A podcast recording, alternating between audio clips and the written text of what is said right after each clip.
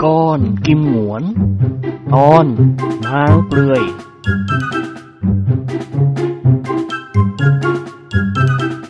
พุทธศักราช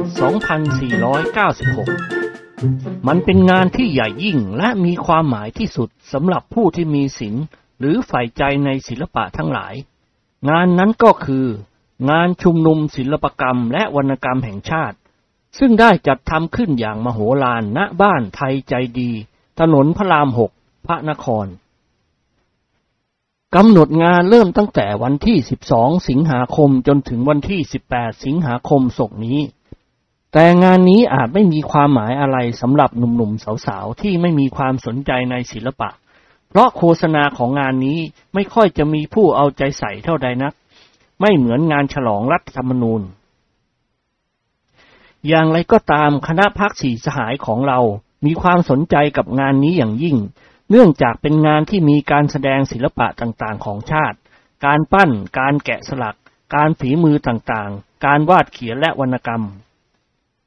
งานการแสดงศิลปกรรมและวรรณกรรมแห่งชาติ เป็นงานที่รัฐบาลจัดขึ้น โดยร่วมมือกับศิลปินและจิตรกรทั้งหลายคณะกรรมการดำเนินงานล้วนแต่เป็นผู้ที่มีคุณวุฒิใหญ่ยิ่งและยิ่งใหญ่เที่ยวชาญชำนาญงานในวิชาเฉพาะ บ้างก็เป็นราชบัณฑิต บ้างก็เป็นมหาบัณฑิต บางคนก็เป็นราชครูปุโรหิต อย่างเร็วๆก็ธรรมศาสตร์บัณฑิต การแสดงงานนี้เป็นการแสดงศิลปะโดยแท้จริง ซึ่งเราจะได้พาท่านไปชมงานสำคัญแห่งชาติ ในราตรีแห่งวันที่ 12 สิงหาคม ซึ่งเป็นวันต้นของงานพิธีเปิดงานได้เริ่มต้นในเวลา 18 นาฬิกาตรง โดยขุนนางผู้เฒ่าคนหนึ่ง คือพระยามหาสุรบดีอินทรมนตรีศรีสุพโยค โชคมหาศาลมัคควานลังสรรค์อดีตเสนาบดีผู้ยิ่งใหญ่ในสมัยสมบูรณาญาสิทธิราช หลังจากนั้นประชาชนก็พากันอ้อยอิงผ่านประตูเข้าไปชมงาน โดยมีจำนวนเพียงเล็กน้อย ทางการได้ประกาศโฆษณาว่าผู้ที่เข้าชมงานนี้ นอกจากจะต้องเสียบัตรผ่านประตูคนละหนึ่งร้อยบาทแล้ว ยังจะต้องแต่งกายแบบประเพณีไทยเดิม ซึ่งมีรายละเอียดว่าสำหรับผู้ชายต้องนุ่งผ้าม่วงจงกระเบน แต่จะเป็นผ้าพื้นหรือผ้าไหมไม่ห้าม สวมถุงน่องรองเท้า คือถุงเท้ายาวและรองเท้าหุ้มส้น ห้ามสวมท็อปบูทหรือไอโอบสวมเสื้อราชประแตนคือเสื้อคอตั้งกระดุมห้าเม็ดที่คอมีขอคอหรือจะเจาะรังกระดุมเล็กๆก็ได้ ส่วนหมวกจะสวมหรือไม่สวมก็ได้สำหรับสุภาพสตรีคือผู้หญิงต้องนุ่งสิ้นไหม สิ้นยก หรือสิ้นเชิง สวมถุงเท้ายาวรองเท้าส้นสูง ส่วนเสื้อชั้นนอกจะสวมแบบใดชนิดใดได้ทั้งนั้น เท่าที่เก็บค่าผ่านประตูหนึ่งร้อยบาท ก็เพราะทางการต้องการให้ผู้ที่ใฝ่ใจในศิลปะอันแท้จริงมาชมงานนี้ โดยเฉพาะไม่ปรารถนาที่จะให้มีพวกคาวบอย พวกนักแซงหรือพวกเฮไหนเฮนั่นเข้าไปปะปน ส่วนการแต่งกายที่ระบุไว้เช่นนี้ก็เพราะต้องการให้งานนี้ สมกับเป็นงานศิลปะหัตถกรรม และวรรณกรรมแห่งชาติจริง ๆ ผู้ที่เข้าไปเที่ยวงานแต่งกายแบบไทยเดิม จะได้คำนึงถึงระเบียบประเพณีวัฒนธรรมอันดีงามของชาติเรา ซึ่งขณะนี้นับวันกำลังเสื่อมสิ้นไป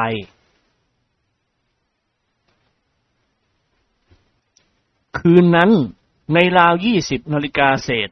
คาดิแลกเก๋งคันหนึ่ง คลานเอื่อยๆอย่างสง่าผ่าเผย แล่นมาหยุดห่างจากประตูใหญ่หน้าบ้านไทยใจดีไม่กี่มากน้อย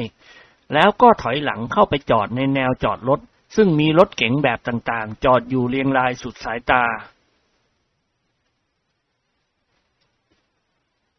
สีสหายกับเจ้าคุณปัจจนึกและเจ้าแห้ว พากันก้าวลงมาจากรถด้วยท่าทางสดชื่นลื่นเริง เจ้าแห้วนุ่งผ้าม่วงสีน้ำเงิน ม้วนหางกระเบนใหญ่เบ้อเริ่ม สูงข้างต่ำข้าง สวมถุงเท้ายาวสีขาว รองเท้าเดวิดสีดำ สวมเสื้อชั้นนอกกระดุมห้าเม็ด sharkskin สีไข่ไก่ ผัดหน้าขาววอก และหวีผมเรียบเป็นมัน เจ้าคุณปัจจนึกนุ่งผ้าม่วงสีเลือดหมู สวมเสื้อชั้นนอกแพรฝรั่งเศสสีนวล ส่วนสี่สหายแต่งตัวเหมือนกันราวกับลูกฝาแฝดผ้าม่วงสีตะกั่วตัด ถุงเท้าขาวรองเท้าดำ เสื้อชั้นนอกกระดุมห้าเม็ด sharkskin สีขาว ต่างคนต่างมองดูหน้ากันและหัวเราะคิกคักไปตามกัน เจ้าคุณปัจจนึกยิ้มให้พลและกล่าวว่า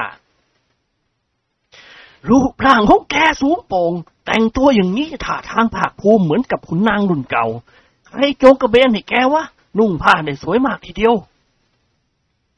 พลหัวเราะเบาๆ ก้มมองดูตัวเองแล้วพูดกับท่านเจ้าคุณปัจจนึก อ๋อ คุณแม่ท่านจูงให้ผมครับ อืม เข้าทีมาก แล้วท่านก็มองดูเสียงหวน อาเสียยิ้มเอียงอาย เป็นยังไงบ้างครับ ผ้าม่วงผืนนี้มันสั้นไปหน่อยสำหรับผม ท่านเจ้าคุณทำปากแบะ แล้วหัวเราะฮือๆใครจูงกระเบนไอ้แกวะ ผมนะสิครับ ผมวานให้นวลช่วยจูงให้ เขาก็บอกว่าเขาจะทำให้แต่ผมไม่มีเวลา คันจะให้คุณอาหญิงท่านช่วยจูง ท่านก็เป็นผู้ใหญ่น่าเกียดผมก็เลยจูงเอง เจ้าคุณปัจจนึกอดหัวเราะไม่ได้แกมันสูงมากเกินไป ไม่เหมาะที่จะนุ่งผ้าม่วง แกนุ่งผ้าม่วงคล้ายกับจะไปดำนา เลยขึ้นมาแค่หัวเขา แต่ว่า เออเอาเถอะวะพอไปได้หรอกนายแพทย์หนุ่มพูดขึ้นเบาๆอ่าผมนุ่งผ้าม่วงได้สวยมาก เสียอย่างเดียวผมเดินม่ค่อยถนัด ก้าวขาไม่ออก เพราะม้วนหางกระเบนแน่นเกินไป ความจริงเมื่อครั้งผมอยู่อินเดียเพราะตลอดเวลาที่ผมพักอยู่ในวังของท่านมหาราชา ผมนุ่งผ้าโจงกระเบนบ่อยๆ พอแล้ว พลพูดขัดขึ้นแล้วหัวเราะ อย่ามัวยืนวิพากษ์วิจารณ์กันอยู่เลย สองทุ่มกว่าแล้ว เข้าไปในบริเวณงานกันเถอะ พูดจบก็หันมาทางนายจอมทะเลนซึ่งกำลังซื้อถั่วมันๆจากแขกคนหนึ่ง เฮ้ย ไอ้กอนนิกรหันขวับมาทางเพื่อนเกอของเขาแล้วอมยิ้ม เออ เดี๋ยวเดี๋ยวเดี๋ยวซื้อถั่วก่อน เข้าไปข้างในของกินมันแพง ซื้อติดกระเป๋าเอาไปแบ่งกันกิน พลเดินเข้ามาหานายจอมทะเลนและพยักหน้าเรียกเจ้าแห้วตามมาด้วย เขายกมือตบบ่านิกรเบาๆเฮ้ยอย่าทำไก่หน่อยเลยไอ้กร เราตกลงกันมาจากบ้านเรียบร้อยแล้วว่าแกจะเป็นคนออกค่าผ่านประตู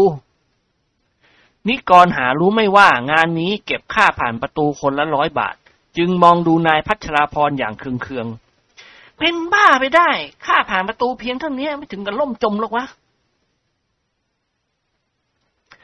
พูดจบเขาก็ส่งธนบัตรใบละห้าบาทหนึ่งฉบับให้แขกขายถั่วมันๆ และรับห่อถั่วห้าห่อ ใส่กระเป๋าเสื้อของเขา ส่งธนบัตรใบละยี่สิบบาทฉบับหนึ่ง ให้เจ้าแห้ว แล้วพูดเสียงหนักๆ เอาเอาไปตีตัว๋ว เหลือเป็นของแก เจ้าแห้วหัวเราะงอหาย พูดพลางหัวเราะพลาง รับประทานยี่สิบบาทน่ะ ต้องตีตัวมุดขอรับ โน้นรับประทานกรุณาแหกตาดูป้ายบอกราคาที่ประตูเสียหน่อยนิกรมองตามสายตาเจ้าแห้ว แล้วเขาก็แลเห็นป้ายกระดาษแข็งติดไว้ที่หน้าประตูเหล็ก ปรากฏข้อความสั้นๆว่า ค่าผ่านประตูหนึ่งร้อยบาท นิกรยิ้มแป้นหันมาทางเจ้าแห้ว อืมข้านึกว่าเก็บสองบาท ที่แท้ก็เก็บบาทเดียว เหลือสิบสี่บาทแกเอาไปเถอะวะ ซื้อตั๋วหกคนก็หกบาทเท่านั้น เจ้าแห้วกืนน้ำลายดังเอือกรับประทานคุณตาบอดเสร็จแล้วล่ะครับ โปรดอ่านสิไม่ครับ ไม่ใช่หนึ่งจุดศูนย์ศูนย์บาทหรอกครับ จุดไม่มีครับ คนละหนึ่งร้อยบาทท้วน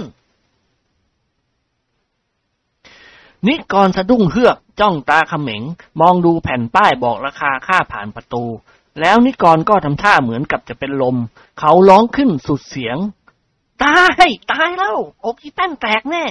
งานตะบักตะบวยเลยวะค่าผ่านประตูตั้งร้อยบาท เกิดมาจากท้องพ่อท้องแม่ไม่เคยเห็นว้ายไม่เอาแล้วว้ยกลับบ้านดีกว่า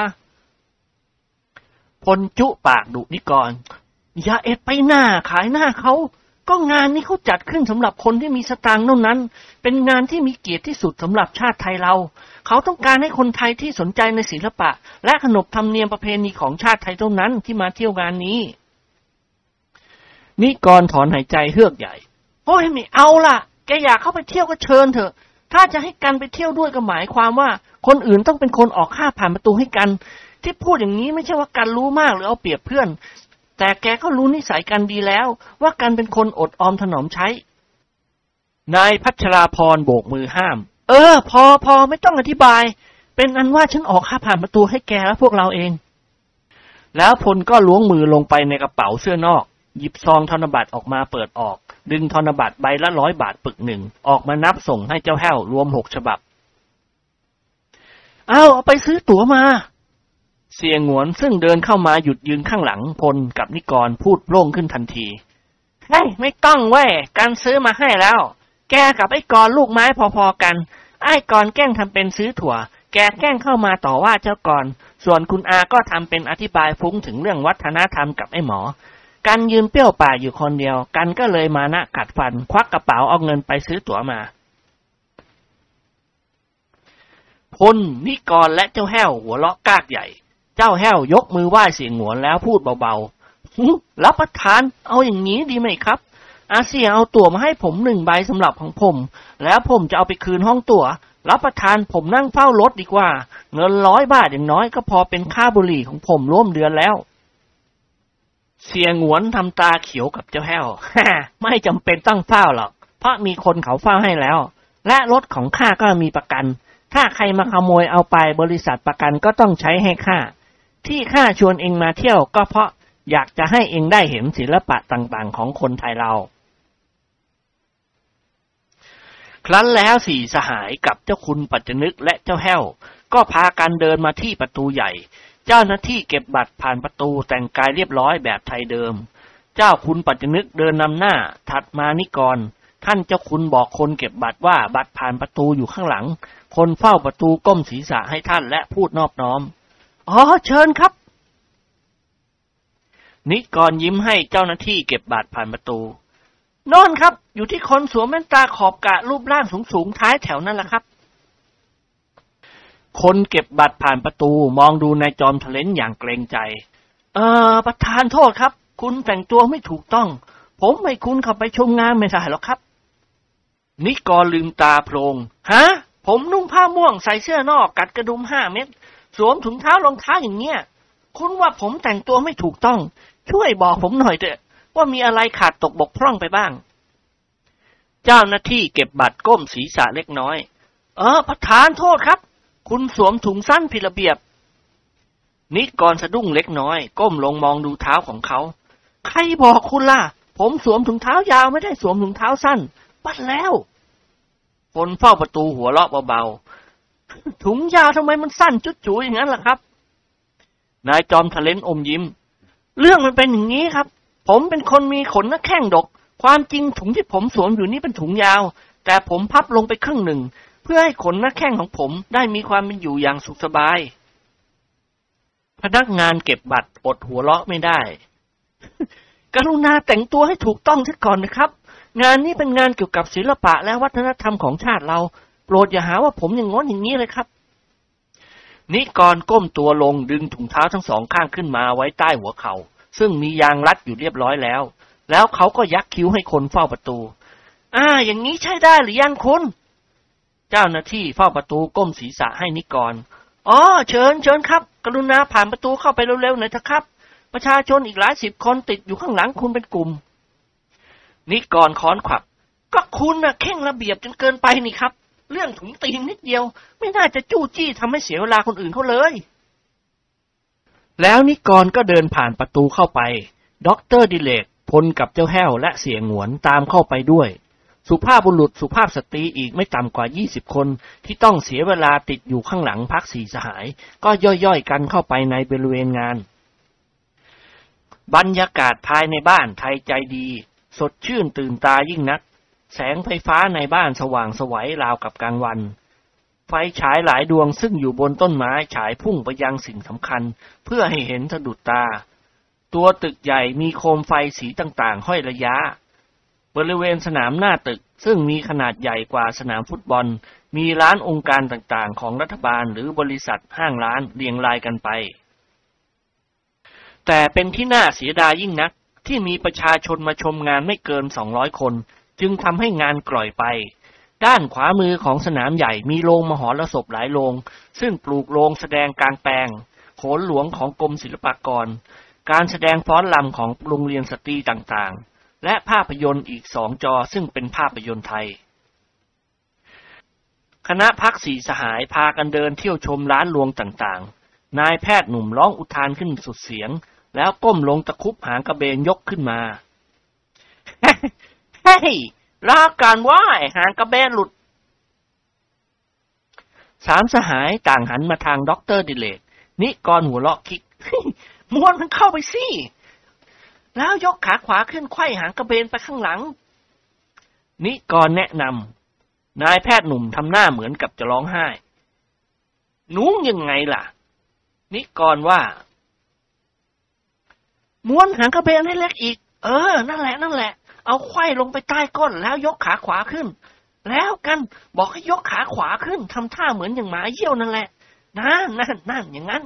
เออ รุ่มร่ามเหลือเกินว้ยด็อกเตอร์ดิเรกถอนหายใจเฮือกใหญ่ สั่นศีรษะช้าๆบนพึมพำเป็นภาษาอังกฤษ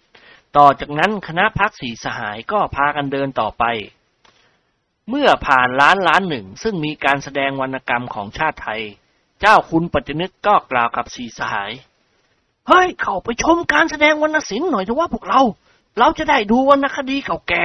และบทพระราชนิพนธ์ต่างๆ ซึ่งหนังสือบางเล่ม พวกแกอาจจะไม่เคยพบเห็นก็ได้ กิมหนวนกล่าวถามเบาๆ ร้านไหนครับ ท่านเจ้าคุณก็ชี้มือบอก เออร้านนี้แหละ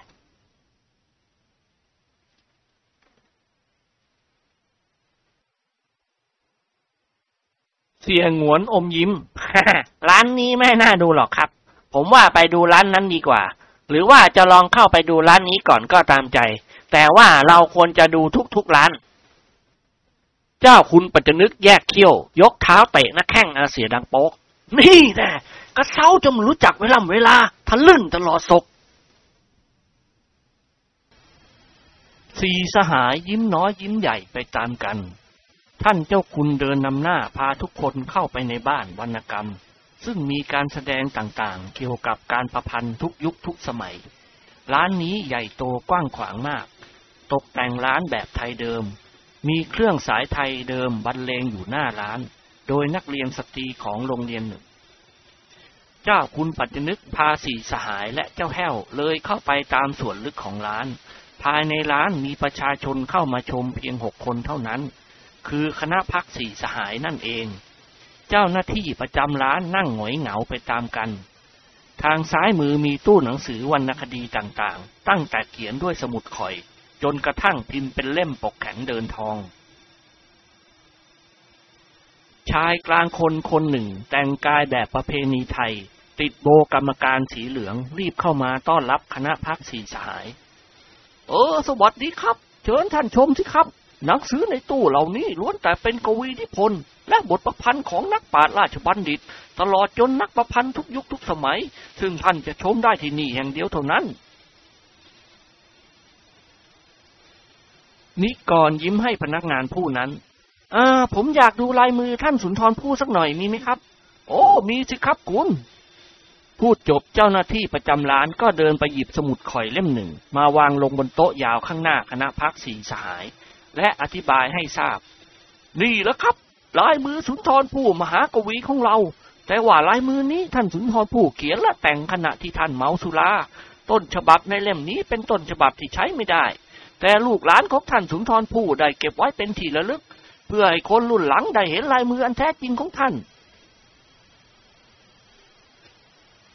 นิกรพลิกดูต้นฉบับสมุดข่อย แล้วเขาก็เห็นลายมือที่ค่อนข้างหวัด โยไปเยมา เขียนเป็นกรอนนิราศขีดค่าหลายแห่ง แสดงว่าท่านมหาจินตกวีเขียนขึ้น ขณะที่ท่านก้งเข้าไปหลายก้ง แล้วนิกรก็อ่านให้พักพวกของเขาฟังเบาๆ นิลาดล้างห่างแหงเสน่หาทุกเช้าค่ำเลียมต้องล่ำแต่สุราน้องน้ำตากาสุรินกินให้เมาราชกิจสุดคิดจะเลี่ยงได้ ต้องจากยอดยาใจให้โศกเศร้า จะโดดล่มก็ไม่เหมาะ เพราะว่าเราเป็นผู้ใหญ่คนเขาจะนินทา ยิ่งกินเหล้ายิ่งเมามีเรื่องแปลก อยากจะแจกหมากเพื่อนเหมือนอย่างว่า ก็กลัวเขาแจกมีดไม้ให้เรามาอานิจจาสินสมุทรสุดที่รัก เจ้าหน้าที่ประจำร้านรีบแย่งสมุดข่อยมาจากนิกรทันที โอ้คุณคุณครับ คุณอ่านตรงไหนครับ ช่วยบอกผมหน่อยเถอะ ผมทำงานที่หอพระสมุดมา 20 ปีแล้ว และคุ้นเคยกับกวีนิพนธ์ของสุนทรภู่เป็นอย่างดี ไม่เคยพบกรอนที่คุณอ่านเมื่อกี้นี้เลย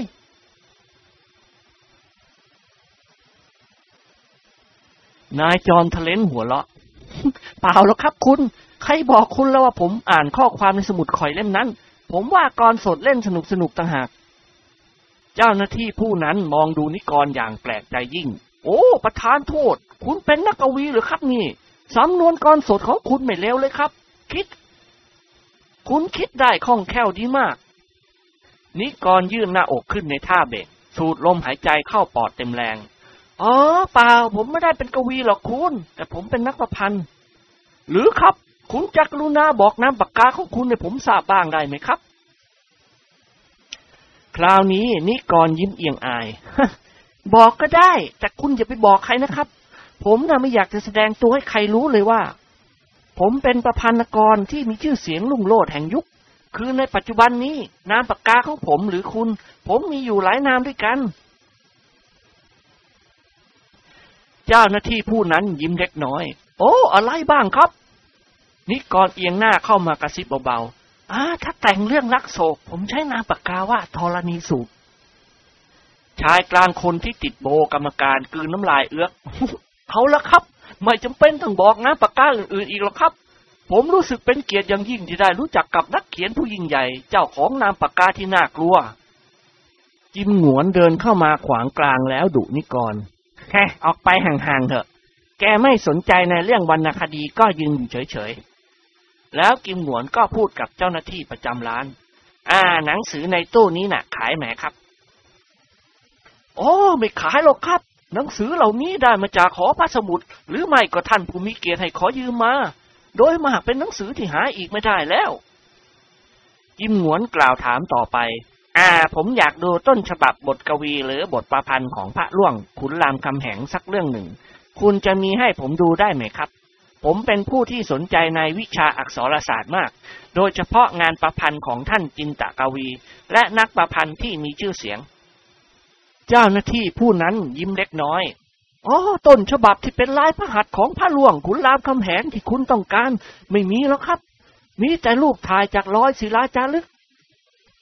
พูดจบเขาก็เดินไปที่ตู้หนังสือ ค้นหาอยู่สักครู่ ก็นำหนังสือเล่มหนึ่งมาส่งให้เสียงหวน นี่แหละครับ หนังสือเล่มนี้คือพระนิพนธ์ของพระหลวงเจ้าขุนรามคำแหง เสียงหวนวางหนังสือลงบนโต๊ะแล้วพลิกดู นิกรเข้ามายืนข้างๆอาเซีย พิจารณาดูตัวอักษรที่อยู่บนแผ่นศิลาจารึก แล้วเขาก็ยิ้มแห้งๆ หันมามองดูนิกรการจะอ่านให้แกฟังก็ได้ไอ้ก่อนแต่เสียใจเหลือเกินที่การอ่านไม่ออก หมายความว่าแกจะให้กันอ่านให้แกฟังใช่ไหมล่ะ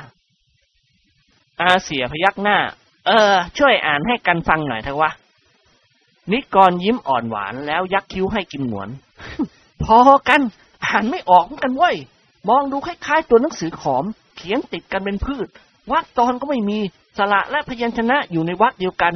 วรรณยุกมีแต่ไม่เอกและจัตวา พยัญชนะสองตัวเรียงกันใช้ไม้ผัดเสียตัวหนึ่ง เจ้าหน้าที่ประจำร้านหัวเราะหึ่มๆประธานโทษ ผมคิดว่าพวกคุณคงไม่มีใครอ่านได้หรอกครับด็อกเตอร์ดิเรกชักฉิว มองดูพนักงานผู้นั้นอย่างเคืองๆเออไม่มีอะไรที่ด็อกเตอร์ดิเรกทำไม่ได้ แล้วเขาก็ดึงหนังสือเล่มนั้นมาจากมือนิกร เปิดออกมองดูตัวอักษรหนังสือในสมัยสุโขทัยผมจะอ่านให้คุณฟังคุณจะได้รู้ว่าคนอย่างผม นอกจากจะเป็นนายแพทย์และนักวิทยาศาสตร์ผู้เรืองนามแล้ว ผมยังเป็นนักอักษรศาสตร์ชั้นดีอีกคนหนึ่ง นายแพทย์หนุ่มจ้องมองดูตัวอักษรเหล่านั้น แล้วก็ยิ้มแย่ๆ ส่งให้พ่อตาของเขาอืมคุณพ่อช่วยอ่านให้ฟังหน่อยเถอะครับ ผมอ่านไม่ออก เจ้าคุณปัจจนึกหัวล้อกากในเรื่องอักษรศาสตร์ พ่อไม่ได้มีความรู้มากมายอะไรนักแต่ก็พอจะอ่านให้พวกแกฟังได้เพื่อประดับความรู้ พวกแกจะได้รู้ว่าสำนวนในสมัยพระหลวงเจ้า กับสมัยปัจจุบันนี้แตกต่างกันมากมายเพียงไร แล้วเจ้าคุณปัจจนึกก็จ้องมองดูข้อความในศิลาจารึก ซึ่งใช้ตัวอักษรแบบสมัยขุนรามคำแหง และเป็นพระนิพนธ์ของพระองค์ท่าน กิมหวนเห็นเจ้าคุณปัจจนึกยืนนิ่งเฉยทำตาปลิบๆเขาก็พูดขึ้นเบาฮ่าอ่านไม่ออก ท่านเจ้าคุณสะดุ้งเฮือกแล้วหัวเราะ ออกสิเว้ยนิกรพูดเสริมขึ้น ออกก็อ่านสิครับทำเป็นอมภูมิอยู่ได้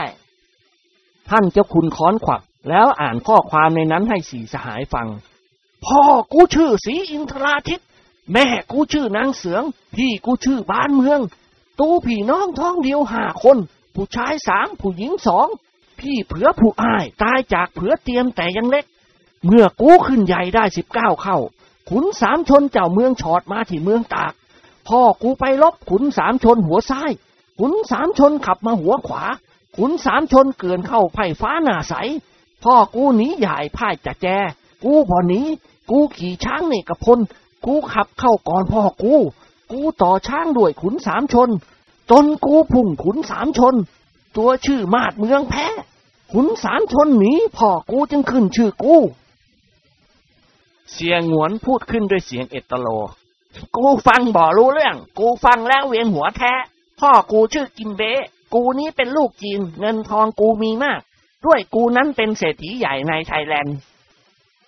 นิกรพูดเสริมขึ้นทันที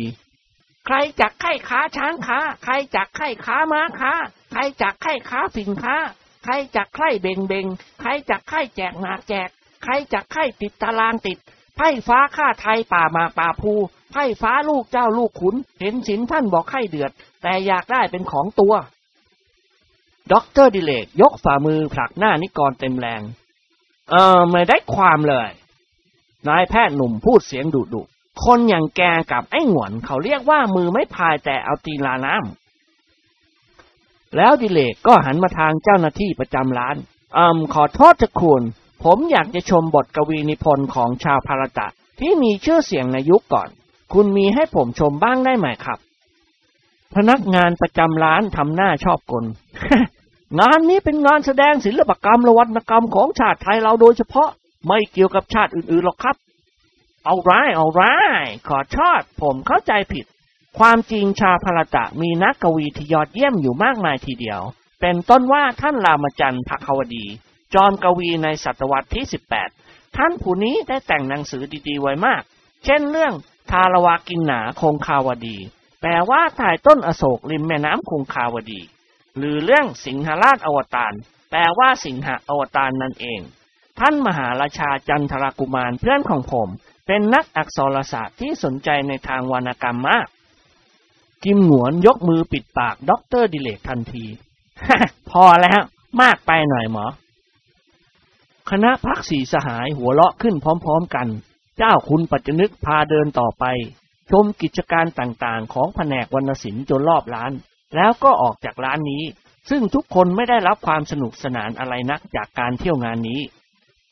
ในบริเวณสนามใหญ่ซึ่งมีร้านรวงต่างๆ ไม่ต่ำกว่า 20ล้าน ล้วนแต่เงียบเหงาซบเซา ร้านหนึ่งมีคนเข้าชมกิจการเพียงห้าหกคนเท่านั้น โดยมากเป็นคนแก่ๆรุ่นลายคราม เช่นคุณพระหรือเจ้าคุณที่จวนจะเข้าโรงอยู่แล้ว หนุ่มๆสาวๆหาทำยาไม่ได้เลย เจ้าคุณปัจจนึกพาคณะพรรคสี่สหาย เดินมาหยุดยืนหน้าร้านการแสดงรูปปั้นแห่งหนึ่ง ซึ่งร้านนี้ตกแต่งร้านอย่างสวยงามมาก สร้างร้านเป็นรูปพลับพลา ช่างปั้นหลายคนกำลังปั้นรูปอวดฝีมือ แต่ไม่ปรากฏว่ามีประชาชนเข้าไปชมแม้แต่คนเดียว ด็อกเตอร์ดิเรกถอนหายใจเฮือกใหญ่เอ่มน่าเสียใจมากที่คนไทยเราไม่สนใจกับศิลปะของชาติ งานอย่างนี้ถ้าจัดขึ้นในประเทศอินเดียแล้ว จะต้องมีประชาชนมาชมกันอย่างมืดฟ้ามัวฝนทีเดียว เจ้าคุณปัจจนึกเห็นพ้องด้วย ศิลปะวัฒนธรรมย่อมเป็นสัญลักษณ์ของชาตินั้นๆ ถ้าเราไม่ช่วยกันรักษาศิลปะขนบธรรมเนียมประเพณีและวัฒนธรรมของเราไว้ ชาติไทยเราก็จะไม่มีอะไรเป็นความหมาย พลว่าเข้าไปชมเขาปั้นกันหน่อยหรือครับ คุณอา นิกรพูดขัดขึ้น อย่าดูเลยครับ ไปดูช่างเขียนดีกว่า ภาพเขียนสีและสีน้ำมัน ดูแล้วทำให้ทราบซึ้งในศิลปะของจิตรกร คณะพักสีสหายพากันเดินต่อไป สักครู่ก็มาถึงร้านของจิตรกร มีป้ายปรากฏที่หน้าร้านว่า ชุมนุมจิตกร โดยเฉพาะการแสดงของจิตกร มีประชาชนสนใจมากกว่าเพื่อน ภายในร้านตกแต่งอย่างสวยงาม ประชาชนประมาณห้าสิบคนกำลังชมภาพเขียนต่างๆ คณะพักสีสหายพากันเดินเข้ามาในร้านนี้ จิตกรผู้สูงอายุคนหนึ่งรูปร่างอ้วนใหญ่ศีรษะเถิกคอสั้นแต่งกายแบบไทยเดิมกำลังนั่งเขียนภาพสเก็ตสุภาพสตรีสาวคนหนึ่ง ซึ่งยืนอยู่ในบริเวณเชือกกั้น มีประชาชนราวสิบคนห้อมล้อมอยู่ข้างหลังช่างเขียนผู้นี้ และมีเจ้าหน้าที่ประจำร้านคนหนึ่งอธิบายให้ทราบอ่าเชิญสิครับ เชิญให้อาจารย์หารเวชกิจ จิตกรมือเยี่ยมแห่งประเทศไทยสเก็ตภาพของท่าน เพื่อท่านจะได้เก็บไว้เป็นที่ระลึก ในฝีมือของจิตกรชื่อดังผู้นี้ ค่าสเก็ตภาพห้าสิบบาทต่อหนึ่งภาพ เก็บเงินบำรุงสมาคมจิตกรแห่งประเทศไทยครับ พอเจ้าหน้าที่ประจำร้านอธิบายให้ทราบ เจ้าคุณปัจจนึกก็พาคณะพักสีสหายเข้ามายืนรวมกลุ่มข้างหลังจิตกรผู้อาวุโสทันที หารเวชกิจเป็นช่างเขียนที่มีฝีมือเยี่ยมที่สุดในประเทศไทย และเป็นจิตกรคนเดียว ที่ฝรั่งยกย่องยอมรับนับถือในฝีมือของเขาคณะพักสีสหายต่างจ้องตาเขม็งมองดูจิตกรผู้สูงอายุผู้นี้ ซึ่งกำลังสเก็ตภาพหญิงสาวผู้นั้นอย่างรวดเร็ว กิมหงวนพูดขึ้นดังๆฮ่าเพิ่งเห็นตัวจริงครูหารวันนี้เอง รูปร่างหน้าตาคล้ายๆครูเหม นิกรอมยิ้ม ให้อาจารย์หารสเก็ตรูปเราคนละรูปดีไหมวะ อาเสียพยักหน้า เอาสิ ดีเหมือนกัน จะได้เก็บเอาไว้ตั้งหน้าศพเมื่อเราตาย นิกรหยุดยิ้มทันทีพยายามพูดอะไรให้มันเป็นมงคลหน่อยเถอะวะ อาจารย์หารเขียนภาพสุภาพสตรีผู้นั้นเสร็จแล้ว เขาส่งภาพสเก็ตให้หล่อน และบอกให้หล่อนไปชำระเงินที่โต๊ะทางขวามือ เสียงหวนกล่าวถามจิตกรผู้ยิ่งใหญ่ทันที อ่า อาจารย์ครับ ผมไม่อยากได้รูปสเก็ตนี่ครับ ผมอยากให้อาจารย์เขียนภาพสีน้ำมันให้ผม จะขัดข้องไหมครับ จิตกรผู้ยิ่งใหญ่ยิ้มให้เขากา ขียนภาพสีน้ำมันจะต้องใช้เวลานานสักหน่อย แต่ว่าเออผมไม่ได้เตรียมเครื่องมือสำหรับเขียนภาพสีน้ำมันมาหรอกครับ ถ้าหากว่าคุณจักรุณาให้ผมเขียนภาพของคุณด้วยสีน้ำมันพรุ่งนี้ตอนกลางวันขอเชิญไปพบผมที่สำนักงาน ผมยินดีจะรับใช้คุณ อาเสียจุปากลั่นแหมอาจารย์พูดเพราะหูหน้าฟังเหลือเกินเอาละครับ ถ้าอย่างนั้นอาจารย์เขียนภาพสเก็ตให้ผมก็แล้วกันนะครับ อาจารย์หารยิ้มเล็กน้อย โอ้ ได้ครับ เชิญคุณออกไปยืนบนแท่นสี่เหลี่ยมนั่นสิครับ กิมหวนเดินเข้าไปในบริเวณเชือกกั้นอย่างภาคภูมิ จิตรกรผู้ยิ่งใหญ่จัดแจงหยิบกระดาษวาดเขียนแผ่นหนึ่งออกมา ติดกับขาหยั่งสำหรับเขียนภาพ พอครูหารหยิบดินสอถ่าน กิมหงวนก็เอ็ดตะโรลั่นเดี๋ยวเดี๋ยวเดี๋ยวเดี๋ยวครับ ให้ผม act ท่าให้เรียบร้อยเสียก่อน ก่อนว่าท่านี้ดีไหมแกช่วยดูสิ เหมือน Gary Cooper หรือยัง นายจอมทะเล้นเอียงคอซ้ายขวามองดูเพื่อนเกลอของเขา เออ เหมือนแล้ว อาเสี่ยยิ้มแก้มแทบแตก ฮะ เหมือน Gary Cooper นั่นหรือ ไม่ใช่หรอก เหมือน Rin Tin Tin กิมหงวนทำคอย่น แล้วยิ้มให้จิตรกรผู้อาวุโส เอาละครับครู ผมยืนท่านี้ก็ดีแล้ว ครูหารถอนใจเบาๆ อ่าประทานโทษ อย่าทำปากแบะอย่างนี้เลยครับ เขียนลำบาก คุณทำหน้าเฉยๆดีกว่า เสี่ยหงวนหัวเราะ นั่นนะสิครับ ผมก็เมื่อยหน้าเหมือนกันคณะพรรคสี่สหายหัวเราะคิกคักไปตามกัน ครูหารเริ่มลงมือสเก็ตช์ภาพกิมหงวนอย่างแคล่วคล่องว่องไว ไม่ถึงห้านาทีเขาก็เขียนเสร็จเรียบร้อย เป็นภาพเต็มตัวและเหมือนเสี่ยหงวนทุกสัดส่วน พลนิกรด็อกเตอร์ดิเรก และเจ้าคุณปัจจนึกกับเจ้าแห้ว ต่างตื่นเต้นในความสามารถของครูหารเหลือที่จะกล่าว นายแพทย์หนุ่มถึงกับอุทานออกมาดังๆ Oh my god ผมเกือบจะคิดว่ามันเป็นความฝันมากกว่าความจริง โอ้ ท่านอาจารย์เก่งอะไรอย่างนี้ ช่างเขียนฝีมือเยี่ยมในประเทศอินเดีย ยังต้องใช้เวลาเกือบ 20 นาทีในการสเก็ตรูปคนคนหนึ่ง อาจารย์หันยิ้มเล็กน้อย และพูดถ่อมตัวตามวิสัยของผู้ที่รู้แจ้งเห็นจริง โอ้ ผมไม่ได้เก่งกาจอะไรหรอกครับคุณ อาศัยความชำนาญเท่านั้นเองที่ผมเขียนได้รวดเร็วอย่างนี้ แต่เมื่อพูดถึงฝีไม้ลายมือแล้ว ผมสู้ช่างอื่น ๆ ไม่ได้หรอกครับ ต่อจากนั้นนิกรก็ขอให้อาจารย์หารสเก็ตรูปให้เขา และภายในเวลาห้านาทีต่อมา จิตรกรฝีมือเยี่ยมก็ได้เขียนภาพของนายจอมทะเลนเสร็จเรียบร้อย อาเสียกิมหงวนสนใจในความสามารถของอาจารย์หารเป็นอย่างยิ่ง อาอาจารย์ครับ กิมหงวนพูดกับจิตกรอาวุโสอย่างเป็นกันเอง ผมเริ่มใสในฝีมือของอาจารย์จนพูดไม่ถูกแล้ว สำนักงานของอาจารย์อยู่ที่ไหนครับ จิตกรฝีมือเยี่ยมยิ้มอย่างอ่อนโยนโอ้สำนักงานของผม เวชการศิลป์อยู่ถนนวิสุทธิกษัตริย์ ตอนใกล้จะถึงสีแยกโรงเรียนนายร้อย ผมจะรู้สึกเป็นเกียรติอย่างยิ่ง ถ้าหากว่าคุณจะกรุณาไปเยี่ยมที่สำนักงานของผม กิมหงวนมองดูอาจารย์หารด้วยความเลื่อมใสยิ่ง อ๋อ ผมไปแน่นอนครับอาจารย์ ผมขอรับสารภาพว่าผมไม่เคยนิยมเลื่อมใสในช่างเขียนคนใดเท่ากับอาจารย์เลยพรุ่งนี้บ่ายๆในราวสิบห้านาฬิกาผมจะไปที่สำนักงานของอาจารย์ เพื่อให้อาจารย์เขียนภาพตัวของผมด้วยสีน้ำเงิน อาจารย์มีเวลาว่างไม่ใช่หรือครับ จิตกรอาวุโสตอบอาเซียอย่างนอบน้อม โอ้ว่างนะว่างครับ แต่ว่าผมอยากจะให้คุณไปตอนสายดีกว่า เพราะสิบเจ็ดนาฬิกาผมจะต้องมาประจำที่งานนี้อ่าถ้าเช่นนั้นพรุ่งนี้สิบเอ็ดนาฬิกาพวกเราจะไปหาอาจารย์ที่สำนักงาน นิกรพูดเสริมขึ้น แล้วครับพวกเราไม่รังเกียจหรอกครับ ถ้าหากอาจารย์จะเลี้ยงอาหารกลางวันแก่พวกเรา จิตกรผู้ยิ่งใหญ่ทำหน้าครึ่งยิ้มครึ่งแย่ ก็ได้เหมือนกันครับ เลี้ยงกันตามมีตามเกิด นิกรถามว่าอ่าตามปกติ ตอนกลางวันอาจารย์รับประทานอะไรครับ อาจารย์หารตอบโดยไม่ต้องคิด ผมรับประทานข้าวต้มเป็นประจำข้าวต้มกับนะครับ มีซีแซกชัยหัวไชโป้แล้วก็ไข่เจียวบ้างนายจอมทะเลนหัวเลาะชอบใจ ตกลงครับ พรุ่งนี้พวกเราจะไปรับประทานข้าวต้มกลางวันกับอาจารย์ พูดจบนิกรก็ยกมือไหว้จิตกรผู้ยิ่งใหญ่ ผมขอฝากตัวเป็นลูกศิษย์ของอาจารย์สักคนนะครับ ผมเองรักวิชาวาดเขียนมาแต่เล็กแต่น้อยจำได้ว่าเมื่ออยู่โรงเรียน ผมสอบวิชาวาดเขียนได้คะแนนยอดเยี่ยมทุกปี ลายไทยลายกระหนก ลายเครือเถา ภาพเหมือนภาพสเก็ต ผมก็เขียนได้ดีเหมือนกันแหละครับ อาจารย์จะกรุณาสอนให้ผมได้ไหมครับ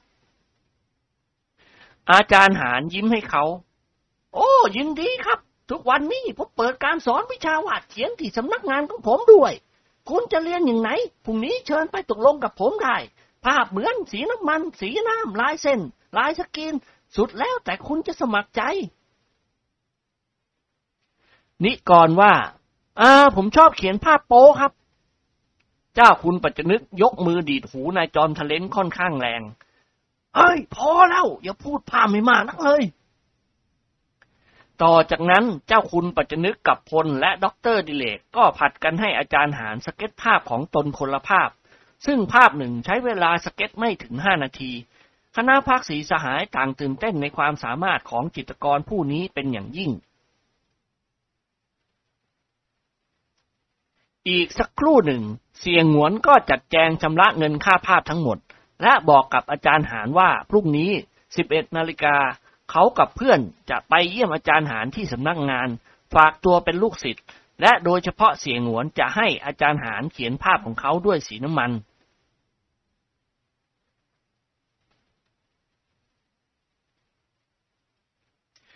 ท่านเจ้าคุณปัจจนึก พาคณะพักสีสหายออกเดินเที่ยวชมงานต่อไป การแสดงศิลปกรรมและวรรณกรรมเป็นไปอย่างเงียบเหงา เนื่องจากบริเวณกว้างขวางมาก และมีผู้เที่ยวชมงานเพียงเล็กน้อย บรรดาคณะกรรมการจัดงานน่าเศร้าไปตามกัน ตอนกลางวันวันรุ่งขึ้น ในราวสิบเอ็ดนาฬิกาเศษสีสหายพร้อมด้วยเจ้าคุณปัจจนึกและเจ้าแห้ว ได้พากันมาปรากฏตัวขึ้นที่สำนักงานเวชการศิลป์ เมื่อทุกคนเข้ามาในสำนักงานอันใหญ่โตกว้างขวาง คนของจิตกรผู้มีอาวุโสก็ได้ให้การต้อนรับอย่างนอบน้อม และไต่ถามความประสงค์ นิกรว่า พวกผมจะมาสมัครเป็นลูกศิษย์ของครูหารแล้วก็จะให้ครูหารเขียนภาพให้เราด้วย ครูอยู่ไม่ใช่หรือครับ ชายหนุ่มร่างผอมสูงตอบนายจอมทะเลนอย่างนอบน้อมอ๋ออยู่ครับ เชิญขึ้นไปข้างบนนะครับสีสหายกับเจ้าคุณปัจจนึกและเจ้าแห้ว ถูกนำตัวขึ้นบันไดไปชั้นบนของตัวตึก มันเป็นห้องโถงใหญ่กว้างขวางมาก มีโต๊ะเก้าอี้อย่างดีทันสมัยหนึ่งชุด ตามผนังห้องประดับประดาด้วยภาพสีน้ำและสีน้ำมัน ทางซ้ายมือเป็นห้องทำงานของอาจารย์หารผนังห้องด้านนอกเป็นกระจกฝ้าประตูบังตา และมีป้ายแผ่นเล็กๆ ปรากฏที่บังตา ห้ามเข้า คนของจิตกรผู้ยิ่งใหญ่ได้กล่าวกับคณะพักสีสหายอย่างนอบน้อม กรุณานั่งคอยสักประเดี๋ยวนะครับ ผมจะเข้าไปเรียนให้ท่านอาจารย์ทราบเดี๋ยวนี้ อ่า ประธานโทษโปรดให้นำบัตรผมด้วยครับ นิกรล้วงมือเข้าไปในกระเป๋าเสื้อเชิ้ตหยิบกระดาษการ์ดเล็ก ๆ แผ่นหนึ่งออกมาส่งให้ชายหนุ่มผู้นั้น อ่า นี่ครับ ชายผู้นั้นก้มศีรษะเล็กน้อย แล้วถือนามบัตรเดินไปที่ประตูห้องทำงานของหารเวชกิจ เขายกมือเคาะบังตาประตูเบาๆ เมื่อได้ยินเสียงอนุญาตเขาก็ผลักบังตาประตูเดินเข้าไปในห้อง สักครู่หนึ่ง จิตกรผู้ยิ่งใหญ่ก็เดินนำหน้าพาชายผู้นั้นออกมาจากห้องทำงานของเขา หารสวมเสื้อคลุมสีขาวคล้ายกับเสื้อหมอ ท่าทางของเขาสง่าผ่าเผย เหมือนกับจิตกรฝีมือเอกของโลก หารรีบยกมือไหว้เจ้าคุณปัจจนึกและสี่สหาย เขากล่าวปฏิสันฐานโอภาปาศัยกับคณะพักสี่สหายเป็นอย่างดี แล้วนั่งลงบนเก้าอี้นวมตัวหนึ่ง หารมองดูเสียงหวนแล้วพูดยิ้มยิ้ม คุณจะให้ผมเขียนภาพของคุณด้วยสีน้ำมันใช่ไหมครับ อ่าครับถูกแล้ว นอกจากนี้ผมกับเพื่อนของผมยังต้องการมาฝากตัวเป็นลูกศิษย์ของอาจารย์ด้วย นิกรพูดเสริมขึ้นทันที เมื่อคืนเนี้ยพวกเราไม่ได้แนะนำตัวให้อาจารย์รู้จัก ผมก็เลยถือโอกาสนี้แนะนำใช่ด้วย ผมชื่อนิกรการุณวงครับ เป็นขหาบดีผู้มั่งคั่งคนหนึ่ง อัดสดเงินทองมีใช้จ่ายอย่างฟุ่มเฟือยสามคนที่เป็นเพื่อนรักเพื่อนเกอของผม คนเนี้ยสวมแว่นตาสายตาสั้น คือด็อกเตอร์ดิเรกณรงค์ฤทธิ์นายแพทย์และนักวิทยาศาสตร์ผู้เรืองนามแห่งประเทศไทย จิตรกรผู้ยิ่งใหญ่ลืมตาโพลงมองดูนายแพทย์หนุ่มด้วยความตื่นเต้น โอ้ คุณหมอ คุณหมอดิเรกนะครับเนี่ย ผมยินดีมากที่ได้รู้จักกับคุณหมอ ผมได้ยินชื่อเสียงของคุณหมอมานานแล้ว ในด้านการแพทย์ใครๆก็รู้ว่าคุณหมอเป็นนายแพทย์ที่เชี่ยวชาญที่สุด ยากที่จะหาใครเปรียบเหมือน ส่วนในด้านวิทยาศาสตร์ทั่วโลกยอมรับนับถือคุณหมอ เป็นนักประดิษฐ์และนักวิทยาศาสตร์ที่ยอดเยี่ยมคนหนึ่งด็อกเตอร์ดิเรกก้มศีรษะเล็กน้อยและยิ้มเอียงอาย all right เป็นความจริงเช่นนี้ท่านอาจารย์ ท่านมหาราชาจันทรากุมาร เคยรับสั่งว่าไม่มีนายแพทย์และนักวิทยาศาสตร์คนใดอีกแล้วในโลกนี้ ที่จะยิ่งใหญ่และใหญ่ยิ่งไปกว่าผม ผมอาจจะทำให้ท่านอาจารย์มีรูปร่างเล็กเพียงคืบเดียวเท่านั้นก็ได้ ทำให้อาจารย์ล่องหนหายตัวก็ได้ หรือจะทำให้ท่านอาจารย์มีพลังเข้มแข็ง ขนาดเชี่ยโบราณหรือตัวไดโนเสาร์ก็พอจะทำได้ อาจารย์หารรีบพูดตัดบท เอาละครับ ผมเชื่อแล้ว นิกรแนะนำต่อไปเพื่อนผมคนนั้นชื่อพลพัชราพรเป็นทั้งเพื่อนและทั้งญาติของผม ความจริงผมก็ไม่อยากจะนับถือเขาเป็นญาติหรอกครับ แต่จนใจเหลือเกินที่บิดาของผมเป็นพี่ชายของบรรดาเขา ก็เลยต้องนับถือเป็นเครือญาติตามธรรมเนียม จิตกรอาวุโสยกมือไหว้พล และพูดเสียงหัวเราะด้วยอารมณ์ดียินดีมากครับที่ได้รู้จักกับคุณ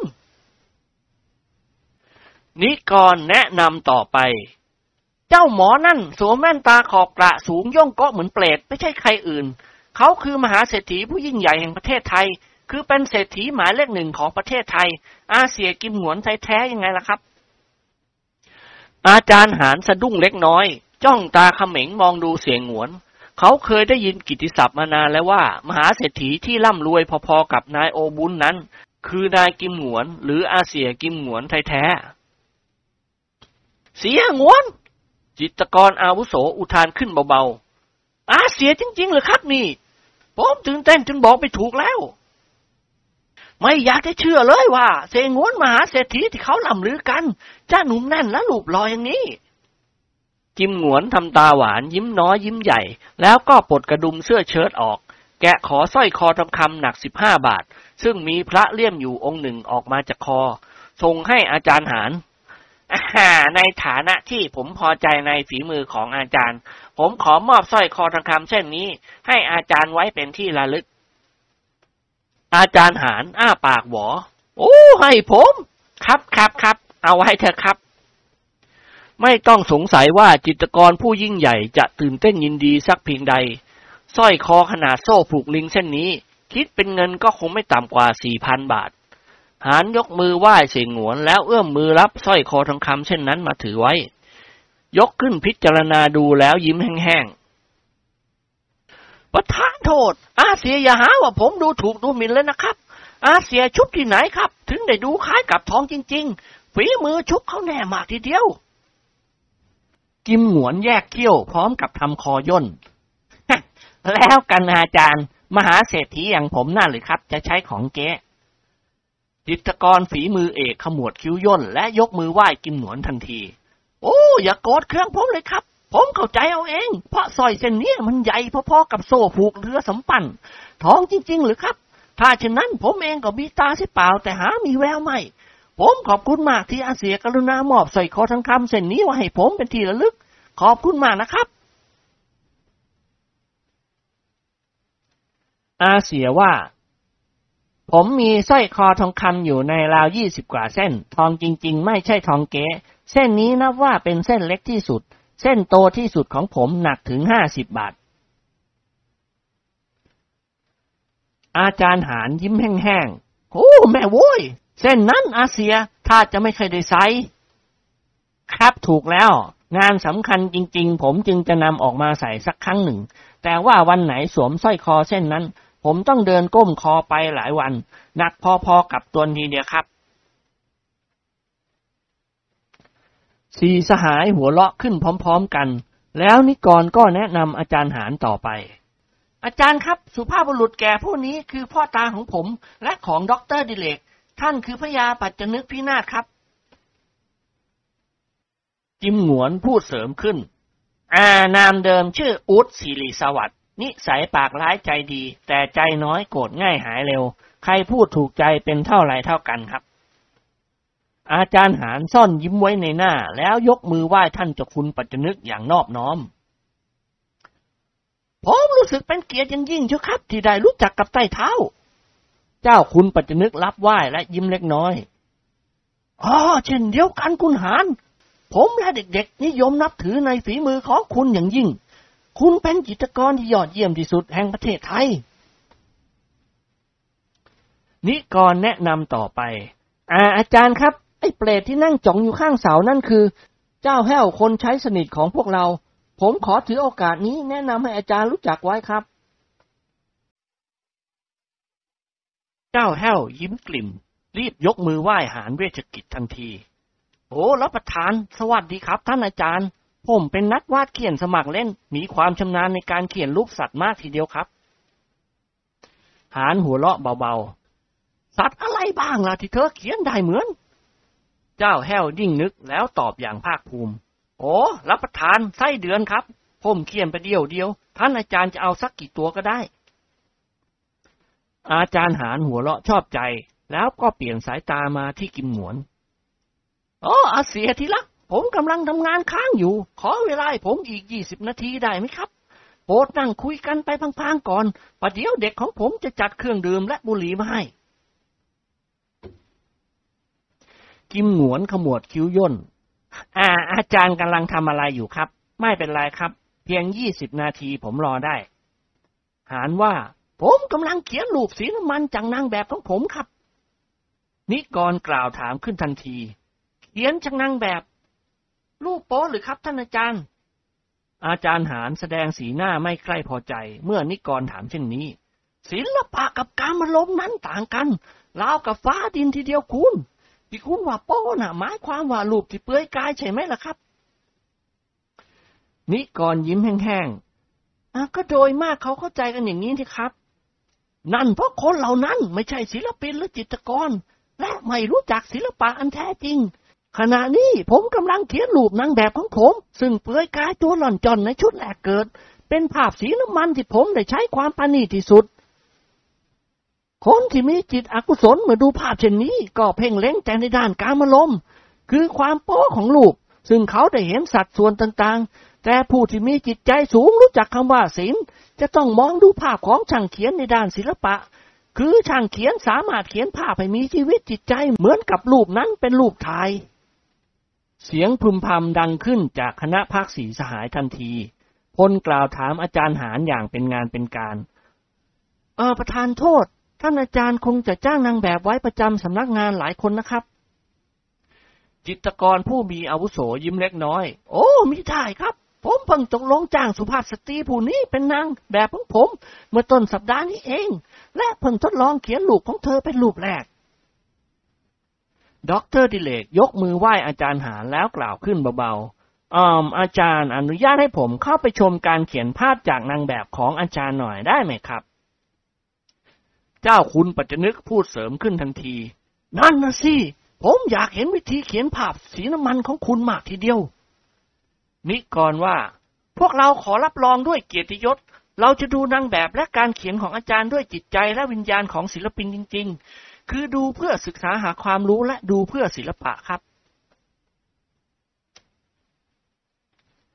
เสียงหวนพูดเสริมขึ้นเบาๆ อ่า อนุญาตให้พวกเราเข้าไปชมเถอะครับ เราจะไม่ทำความรบกวนท่านอาจารย์หรือนางแบบของท่านอาจารย์เลย จิตกรผู้ยิ่งใหญ่ นิ่งคิดอยู่สักครู่ แล้วเขาก็ลุกขึ้นยืนพลางกล่าวกับคณะพักสีสหายอ๋อสำหรับผมเมื่อพวกคุณรับรองอย่างนี้ ก็ไม่รังเกียจที่จะให้คุณชมงานของผม แต่ว่าเออผมจะต้องไปถามนางแบบของผมเสียก่อน ถ้าหากว่าเธอไม่ขัดข้อง ผมก็อนุญาตให้พวกคุณเข้าไปชมภาพเขียนสีน้ำมันของผมได้ ครั้นแล้วท่านอาจารย์หารก็พาตัวเดินเข้าไปในห้องทำงานของเขา คณะพรรคสี่สหายมองดูหน้ากันและยิ้มให้กัน นิกรกระซิบกระซาบเบาๆหวานแล้วว่ะวันนี้ได้ดูจ้ำบ๊ะฟรีด็อกเตอร์ดิเรกยกมือขวาขึ้นเขกศีรษะนิกรเต็มแรง นี่แน่ะ จิตใจของแกมันสกปรกคิดแต่ในด้านอากุศล แกต้องสำรวมกิริยามารยาทให้ดี มิฉะนั้นแกอาจจะต้องถูกอาจารย์หารไล่ตะเพิดออกจากห้อง อีกสักครู่หนึ่ง จิตกรผู้ยิ่งใหญ่ก็เดินออกมาจากห้องทำงานของเขาด้วยใบหน้าเคร่งขรึม เขาหยุดยืนเบื้องหน้าคณะพักสีสหายแล้วกล่าวขึ้นเออผมได้รับรองกับคุณดาลกาแล้วว่า พวกคุณทั้งหมดนี่เป็นผู้รักศิลปะ และใฝ่ใจในงานของจิตกร คุณดาลกาอนุญาตให้พวกคุณเข้าไปชมการเขียนของผมได้เชิญสิครับ คณะพักสีสหายต่างเพ่นพรวดลุกขึ้นยืนทันที ต่อจากนั้นจิตกรผู้ยิ่งใหญ่ก็พาสีสหายกับเจ้าคุณปัจจนึก และเจ้าแห้วเข้าไปในห้องทำงานส่วนตัวของเขา ทุกคนพยายามสำรวมกิริยามารยาทให้สุภาพเรียบร้อย พอเข้ามาในห้อง ทุกคนก็ตกตะลึงพึงเพลิดไปตามกัน โดยเฉพาะเสียงหวนถึงกับอ้าปากหวอ ก้าวขาเดินต่อไปไม่ได้ คณะพักสีสหายต่างจ้องตาเขม็งไปทางผนังตึกทางขวามือ หญิงสาวล่างอวบอัดคนหนึ่ง นั่งพับเทียบเปลือยกายล่อนจ้อน อยู่บนเตียงไม้ และหันข้างให้คณะพักสีสหายหลอนคือนางแบบของครูหารซึ่งขณะนี้จรจิตกรมือเยี่ยมของประเทศไทยกำลังเขียนภาพของหญิงสาวผู้นี้ด้วยสีน้ำมัน และภาพของแม่สาวงามหน้าอกใหญ่จนจะเสร็จเรียบร้อย นิกรกลืนน้ำลายดังเอือก กล่าวถามจิตกรอาวุโสด้วยเสียงสั่นเครือ อ่าครูครูครูครับ นั่นรูปปั้นหรือรูปคนจริงครับ หานยิ้มให้ในจอมทะเลนโอ้ ไม่ใช่ลูกปั้นหรือลูกผุนหรอกครับ สุภาพสตรีผู้นี้แหละ คือนางแบบของผม นิกรยกมือเกาศีรษะ อืมผมไม่อยากเชื่อเลยครับ ว่าคนจริง ๆ ขอให้ผมพิสูจน์ใกล้ๆหน่อยเถอะครับ แล้วนิกรก็พาตัวเดินเข้าไปยังร่างของหญิงสาวผู้นั้น หล่อนรีบยกมือกุมหน้าอกเฮ้ยนิกรสะดุ้งสุดตัวทำคอย่นแล้วหมุนตัวกลับ เดินยิ้มแห้งๆกับมหาคณะพักของเขา อาจารย์หารได้กล่าวกับสีสหายเบาๆ ศิลปะจะยืนย่องอยู่ได้ก็ด้วยศิลปิน และศิลปินทั้งหลายย่อมเป็นผู้สร้างศิลปะ อ่า ขอให้พวกคุณลองคิดดูเถอะครับ ถ้าโลกเราเนี่ยปราศจากศิลปินแล้ว โลกของเราจะสวยสดงดงามได้อย่างไรด็อกเตอร์ดิเรกอดที่จะขัดคอไม่ได้ all right ถูกละครับครูศิลปินเป็นผู้ที่ทำความสวยสดงดงามให้แก่โลกมนุษย์ แต่ถ้าพูดไปแล้ว ศิลปินก็อยู่ได้ด้วยพวกผมคือนักวิทยาศาสตร์ เดี๋ยวนี้โลกเราก้าวหน้าอย่างรีบรุด ก็เพราะพวกนักวิทยาศาสตร์ช่วยกันสร้างโลก ครูมีสีเขียนภาพ มีเครื่องมือเครื่องใช้ต่างๆ ในการเขียน ก็เพราะนักวิทยาศาสตร์สร้างขึ้นมาให้ครูใช้ อาจารย์หานยิ้มแห้งๆ ก็เข้าทำนองน้ำพึ่งเรือเสือพึ่งป่าแล้วครับ นักวิทยาศาสตร์เป็นผู้สร้างของใช้ แต่ศิลปินเป็นผู้สร้างความสวยสดงดงาม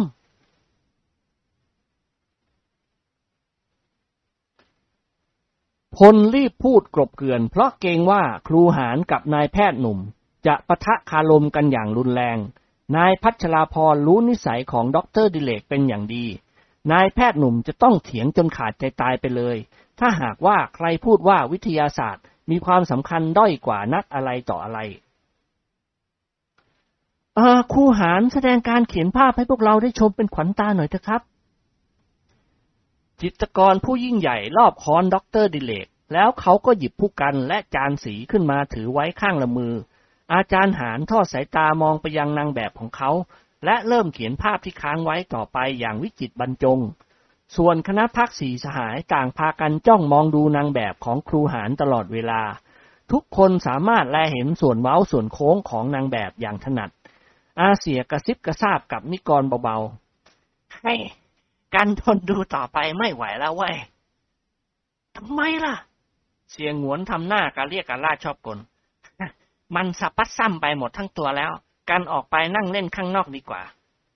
นิกรฉุดแขนกิมหนวนไว้ทำใจให้สูงกว่านี้ แกต้องพยายามดูในด้านศิลปะ เดี๋ยวเนี้ยเราเข้ามาอยู่ในอาสมของจอมศิลปินแล้ว ดูรับปงไปด้วยสิวะ นามะรูปังทุกขังอนิจจังอนัตตา อนิจจาวัตสังขารา อาเสียถอนหายใจเบาๆ ไม่พยายามมองดูนางแบบของครูหารแต่แล้วเขาก็อดมองดูไม่ได้ เรือนร่างของหล่อนอวบอัดขาวผ่อง หญิงสาวผู้นี้สวยสะคานตายิ่งนัก เชฟของหล่อนเหมาะสมที่จะเป็นนางแบบอย่างยิ่ง ภายในห้องเงียบกริบศิลปินผู้ยิ่งใหญ่ตั้งอกตั้งใจเขียนภาพของหญิงสาวผู้นี้ต่อจากที่เขียนค้างไว้ เวลาผ่านพ้นไปในราวสิบนาที จอมจิตกรก็วางผู้กันและจานใส่สีน้ำมัน ภาพที่เขาเขียนเฉพาะส่วนของใบหน้าเสร็จเรียบร้อย นอกนั้นยังจะต้องตกแต่งอีกเล็กน้อย อาจารย์หารเขียนได้เหมือนตัวจริงของนางแบบมาก ทุกสัดส่วนไม่มีอะไรผิดเพี้ยนเลยด็อกเตอร์ดิเรกจ้องมองดูภาพสีน้ำมันด้วยความพิศวงงงงวย ในความสามารถของจอมจิตกรผู้นี้ แล้วเขาก็กล่าวถามออกมาด้วยน้ำใสใจจริง โอ้ very good ครูหารผมไม่อยากจะเชื่อว่าช่างเขียนคนไทยเรา เขียนภาพได้เก่งราวกับจิตรกรชั้นเยี่ยมของโลก เก่งมากเชียวครับ คราวนี้ครูหารยิ้มแป้น โอ้ คุณหมอยอผมหมากไปแล้ว นายแพทย์หนุ่มลืมตาโพลง โอ้ no มันได้ยอครับ ผมพูดด้วยความจริงใจ จิตรกรอาวุโสทำท่ากระดากอายเล็กน้อย แล้วหันไปทางนางแบบของเขา ซึ่งกำลังถูกกิมหงวนกับนิกรและเจ้าแห้ว จ้องมองอย่างจริง ๆ จังๆ โอ้ คุณดาครับขาหล่อนขานเบาๆ นั่งอยู่ในท่าเดิม เสร็จเรียบร้อยแล้วครับ หญิงสาวถอนหายใจโล่งอก รีบก้าวลงจากเตียงไม้ เดินเข้าไปหลังฉากญี่ปุ่น จัดแจงสวมเสื้อกางเกงใน ปฏิโคตและเสื้อกระโปรงของหล่อน คณะภาคสีสหายต่างมองดูหน้ากันและยิ้มให้กัน เจ้าคุณปัจจนึกกล่าวถามจอมจิตกรเบาๆ นางแบบของคุณชื่ออะไร อาจารย์หารตอบอย่างนอบน้อม โอ้ ชื่อดาลกาครับแต่เท่า เธอเป็นคนดีน่ารักมากทีเดียว เพิ่งเข้ามาทำงานเป็นนางแบบของผมเหมือนเร็วๆนี้เองและก่อขณะนี้คุณดาลกากำลังฝึกหัดเขียนภาพจากผมด้วย ผมตั้งใจว่าจะพยายามอบรมสั่งสอนเธอ ให้เป็นช่างเขียนอาชีพภายในสองปีนี้ เจ้าคุณปัจจนึกพยักหน้าช้าๆ นางแบบของคุณมีคนเดียวตรงนี้หรือ ครับมีคนเดียว เสียงหงวนพูดเสริมขึ้น อ่านายแบบครูต้องการบ้างไหมครับ ถ้าต้องการผมกับไอ้กรขอสมัครเป็นนายแบบของครู โดยไม่คิดค่าจ้างค่าออนอะไรเลย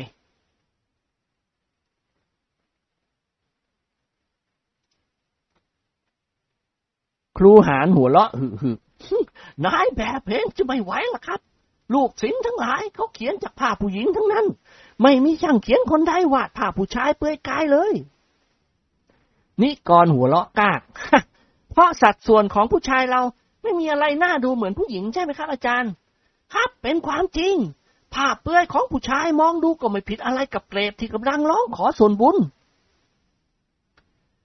คณะพักสีสหายหัวเราะขึ้นพร้อมๆกัน ต่อจากนั้นอาจารย์หานก็พาแขกผู้มีเกียรติของเขาออกไปจากห้องทำงาน และนั่งสนทนากันที่เก้าอี้ชุดรับแขก คนของหารนำเครื่องดื่ม คือน้ำอัดลมชนิดหนึ่งมาเสิร์ฟให้ แล้วรายงานให้อาจารย์หานทราบ อาจารย์ครับ คุณพระพิทักษ์ท่านจะพูดโทรศัพท์กับอาจารย์ครับ จิตกรมือหนึ่งพยักหน้ารับทราบ เขาลุกขึ้นยืนและพูดกับคณะพักสีสหายอย่างนอบน้อม โอ้ ประธานโทษนะครับ ผมจะลงไปขล่างสักประเดี๋ยว ขอเวลาให้ผมสักห้านาทีเท่านั้น พลยิ้มให้หารครับเชิญตามสบายเถอะครับ หารรีบเดินตามคนของเขาลงบันไดไปข้างล่าง พอร่างของจอมจิตกรพ้นบันได เสียงหวนก็ผุดลุกขึ้นยืนหากันจะแอบเข้าไปคุยกับคุณดารากาสักหน่อย กันชอบหล่อนเสียแล้วล่ะแฮะ ส่วนเว้าส่วนโค้งของหล่อนถูกใจกันมาก นิกรรีบลุกขึ้นยืน ถ้าอย่างนั้นก็ข้ามศพกันไปก่อนเถอะวะกันน่ะ พอแลเห็นหล่อนเพียงวินาทีแรกกันก็รักหล่อนเสียแล้ว กิมหงวนอดหัวเราะไม่ได้ ความรักของแกนี่มันช่างเกิดได้รวดเร็วเหลือเกิน นายจอมทะเลนอมยิ้ม ก็เขาเรียกว่าความรักแบบเพลงซวยไงล่ะ พูดจบนายจอมทะเลนก็เดินนำหน้า พาเสียงหวนบุกเข้าไปในห้องทำงานของจอมจิตกรอีกครั้งหนึ่ง สองสหายได้เผชิญหน้ากับนางแบบ ขณะที่หล่อนแต่งตัวเสร็จเรียบร้อย เดินออกมาจากหลังฉากญี่ปุ่นพอดี ดารากาหยุดชะงักทำหน้าตื่นตื่นเสียงหวนกับนิกรต่างรีบยกมือไหว้หล่อนอย่างนอบน้อม สวัสดีครับ คุณดารากา อาเสียพูดยิ้มยิ้ม โปรดอย่าหาว่าเราอย่างง้นอย่างนี้เลยนะครับ เราสองคนพอใจในรูปร่างอันสวยงามของคุณมาก ถ้าหากว่าคุณอยากจะลองหาชื่อเสียงในทางภาพยนตร์ดูบ้างล่ะก็ ผมก็ใคร่จะเชิญคุณให้แสดงภาพยนตร์ในบริษัทของผม ดารากายิ้มอายๆอ่าบริษัทอะไรคะกิมหงวนขมวดคิ้วย่น หันมาทางนายการุณวงศ์ให้บริษัทอะไรวะ นายจอมทะเลนทำคอย่น จะไปรู้ล่ะ ก่อนจะเข้ามาในห้องไม่ได้นัดกันให้เรียบร้อยซะก่อนนี่นา อาเสียกืนน้ำลายเอื้อกหันมาทางนางแบบของครูหารอ่า ผมขอแนะนำตัวเองให้คุณรู้จักคุณดารากา ผมคือนายกิมหงวนไทยแท้ หรือที่ใครๆเขาเรียกว่าเสียงหงวนมหาเศรษฐีแห่งประเทศไทย อ่า นี่คุณนิกรการลุนวงเพื่อนของผมเอง ดารากาแม่สาวน้อย กระพุ่มมือไหว้เสียงหงวนและนิกรด้วยกิริยาน่ารักน่าเอ็นดูยิ่ง อ๋อยินดีและเป็นเกียรติแก่ดิฉันอย่างยิ่งเจ้าค่ะกิมหงวนแสดงกิริยาท่าทางกลุ้มกิ่มอ่า เช่นเดียวกันครับ ผมกับเพื่อนของผมกำลังวิ่งเต้นเพื่อสร้างบริษัทภาพยนตร์ของเราขึ้น และจะเป็นบริษัทภาพยนตร์ที่ใหญ่โตที่สุดในประเทศไทย อ่า ผมเห็นคุณแก้ผ้าล่อนจ้อนอย่างนี้แล้ว ผมสงสารคุณเลือเกิน ไม่อยากให้คุณมีอาชีพเป็นนางแบบเลย ครูหารน่ะ ไม่ช้าในตาของแกก็คงจะเป็นกุ้งยิง หรืออาจจะถึงกับตาบอด หรืออย่างน้อยๆ ตาเหล่ก็ได้ เพราะแกได้เห็นร่างอันเปลือยเปล่าของคุณอยู่เสมอ คุณไปเล่นหนังกับผมเถอะครับ นิกรพูดเสริมขึ้นทันที เราจะให้คุณแสดงเป็นนางเอกในภาพยนตร์เรื่องแรกของเรา ส่วนผลประโยชน์ของคุณนั้นเราจะจ่ายให้คุณอย่างงดงามเป็นที่พอใจคุณทีเดียว ดารากายิ้มอ่อนหวานอ่าดิฉันไม่มีความสามารถในการแสดงภาพยนตร์กับเขาหรอกค่ะ ดิฉันเป็นคนไม่มีความรู้อะไร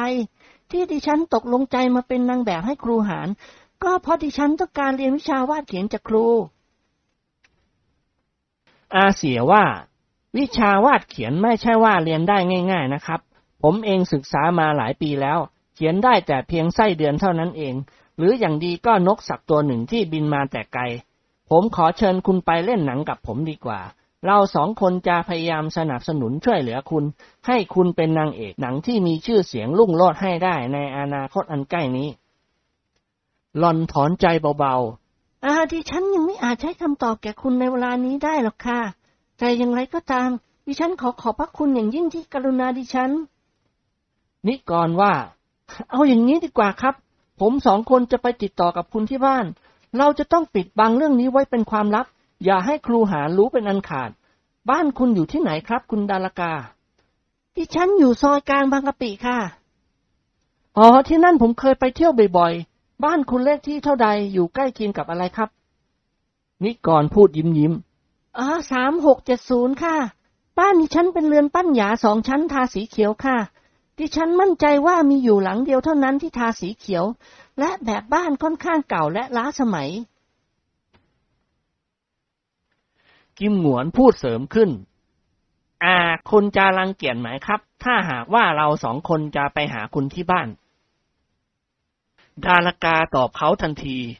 อะไรได้คะ คุณนะสิจะเป็นฝ่ายรังเกียจ เพราะบ้านของดิฉันเป็นบ้านเล็ก ๆ ไม่สมควรที่คุณจะไป นิกรยิ้มกลิ่นถึงแม้คุณจะอยู่สาราวัดหรือในโรงยาผิน ผมก็ยินดีที่จะไปหาคุณอ่าตามปกติคุณเลิกจากที่นี่กี่โมงครับ ดารากาว่าสิบเจ็ดนาฬิกาค่ะ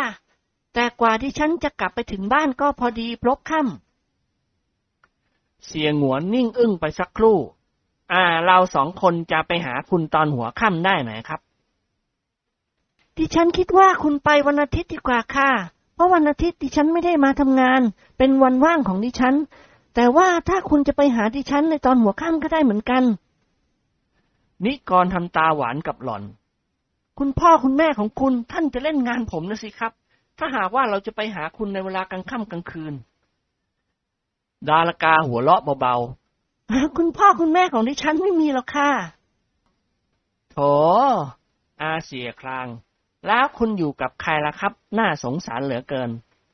ดิฉันอาศัยอยู่กับน้าของดิฉันค่ะ คุณน้าท่านใจดีมาก ท่านให้อิสระเสรีแก่ดิฉันอย่างเต็มที่ นิกรยิ้มให้หล่อน เออเอาละครับ เราอย่าเพิ่งพูดอะไรกันให้มากกว่านี้เลย แล้วเราจะไปเยี่ยมคุณที่บ้านมากะปิ พูดจบนายจอมทะเลนก็หันมาทางเสียงหงวน เฮ้ย ไปข้างนอกเถอะเว้ยประเดี๋ยวครูหานขึ้นมาข้างบน รู้ว่าเราถือวิสาสะเข้ามาในห้องทำงานของเขา จะเกิดผิดใจกันเปล่าๆครูหานก็เป็นคนดีน่านับถือมาก สองสหายต่างยิ้มให้ดารากา ต่อจากนั้นนิกรก็พาเสียงหวนเดินออกไปจากห้องทำงานส่วนตัวของจิตกรมือเยี่ยมแห่งประเทศไทย ต่างตรงเข้ามาซุดตัวนั่งบนโซฟาตัวเดียวกัน เจ้าแห้วกล่าวถามทันทีอ๋อรับประทาน อาเซียเข้าไปในห้องทำไมครับ จิมหวนยิ้มให้เจ้าแห้วเข้าไปสัมภาษณ์คุณดารากา นางแบบของครูหาน หล่อนเป็นคนดีมากทีเดียว สุภาพอ่อนหวานน่ารักมาก การสนทนาสิ้นสุดลงเท่านี้ เมื่อครูหานพาตัวเดินขึ้นบันไดมา เขายิ้มให้คณะพักสีสหายแล้วกล่าวคำขอโทษขึ้นเปรยๆ โอ้ ประธานโทษนะครับ ที่ผมมัวแต่สั่งงานอยู่ข้างล่าง พลว่า อ๋อ ไม่เป็นไรครับครู อาจารย์หานยิ้มอ่อนโยน หันมามองดูเสียงหงวนแล้วพูดยิ้มยิ้ม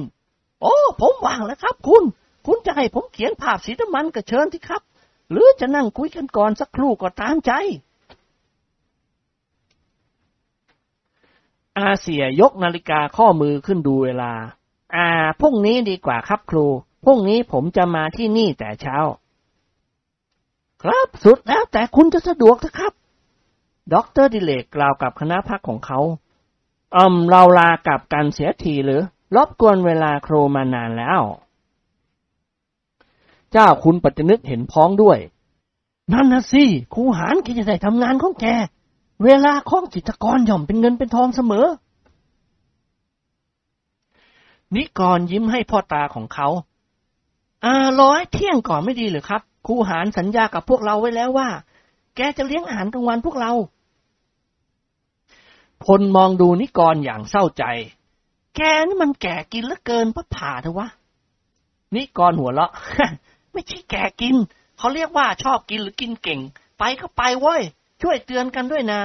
ออกจากนี่ไปพาหุรัดก่อน เมียเขาสั่งให้กันซื้อกางเกงในไปฝากเขาครึ่งโหล โอ้นายแพทย์หนุ่มอุทานขึ้นดังๆปาพาก็สั่งไอให้ซื้อผ้าโกเต็กไปฝากหลอนเหมือนกัน คณะพักสีสหายต่างล่ำลาจิตกรอาวุโส และกล่าวขอบคุณในอัธยาศัยไมตรีจิตที่ครูหารได้ให้การรับรองเป็นอย่างดีเช่นนี้ ต่อจากนั้นก็พากันลุกขึ้นเดินลงบันไดไป อาจารย์หารตามลงมาส่งข้างล่าง วันต่อมา อาเสียกิมหวนได้มาหาอาจารย์หารในตอนเก้านาฬิกาเศษ เขาได้ให้จิตรกรผู้ยิ่งใหญ่เขียนรูปของเขาด้วยสีน้ำมัน หารใช้เวลาประมาณชั่วโมงเศษ เขียนรูปมหาเศรษฐีหนุ่ม กิมหวนทราบจากหารว่าวันนี้ดารากาไม่มาทำงาน ใช้ให้เด็กเอาจดหมายมาให้แต่เช้า บอกว่าไม่สบายป่วยเป็นไข้ ขอลาหยุดงานหนึ่งวัน หลังจากครูหารได้เขียนรูปของอาเสียเสร็จเรียบร้อยแล้วจิมหวนก็ถือโอกาสสนทนากับจิตรกรอาวุโสถึงเรื่องของดารากา นางแบบของครูหารซึ่งครูหารก็กล่าวชมเชยหล่อนด้วยความจริงใจว่า ดารากาเป็นคนดีมาก สุภาพอ่อนหวานน่ารัก สงบสงี่ยมเจียมตัว หล่อนบอกกับครูหารว่าหล่อนต้องทำงานหาเลี้ยงแม่และน้องๆของหล่อน เย็นวันนั้นเอง ก่อนเวลาพบค่ำเล็กน้อย คาดิแลกเก๋งคันใหญ่ ก็พาสีสหายและเจ้าแห้ว มาที่ซอยกลางแห่งตำบลบางกะปิ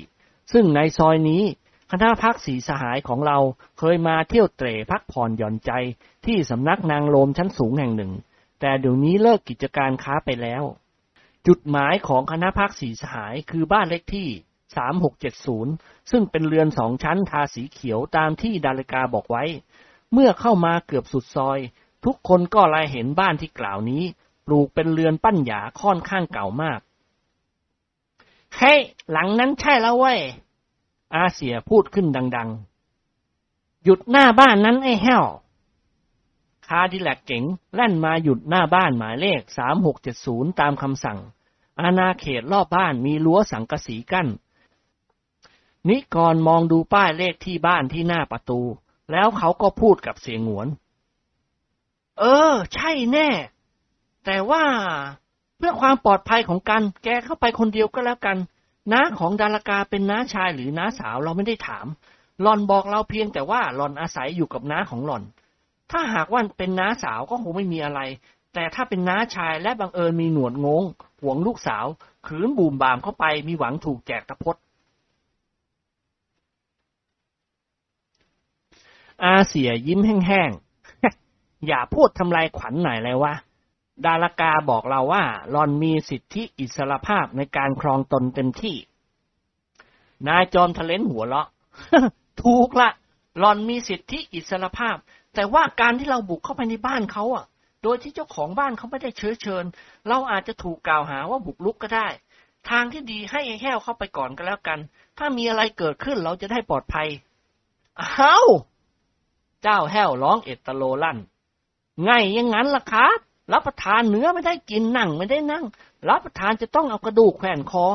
ดีไม่ดี รับประทานกระบาลแบะสีสหายหัวเราะขึ้นพร้อม ๆกัน แล้วพลก็กล่าวกับกิมหนวนอย่างเป็นงานเป็นการ เฮ้ย อย่ามัวล่ำไรอยู่เลยวะ ลงไปกดกิ่งเรียกคนในบ้านให้มาเปิดประตูรับแกเถอะ ถ้าแกเข้าไปในบ้านเขาอย่างสุภาพเรียบร้อย ไม่มีเจ้าของบ้านคนใดหรอกเขาจะรังเกียจจิมหนวนยิ้มแห้งๆ เออจริงสินะ อย่างมากก็ถูกถีบออกมาเท่านั้นหลังแล้วอาเซียก็เปิดประตูก้าวลงจากรถอย่างสง่าผ่าเผย และเดินตรงมาที่ประตูใหญ่ เขาเอื้อมมือกดกลิ่งไฟฟ้า ยืนนิ่งเฉยอยู่สักครู่ ประตูบานเล็กก็ถูกถอดกรอนเปิดออก ชายกลางคนซึ่งเกือบจะเข้าเขตวัยชราภาพ อายุประมาณห้าสิบปี รูปร่างสูงใหญ่ ไว้หนวดงงท่าทางราวกับนักเลงโต นุ่งสโลงไหมสวมเสื้อยืดคอกลม มีสร้อยทองคำเส้นเกือบเท่าหัวแม่เท้าคล้องคอ ท่าทางบอกว่าเป็นคนเอาเรื่อง เป็นผู้เปิดประตูนี้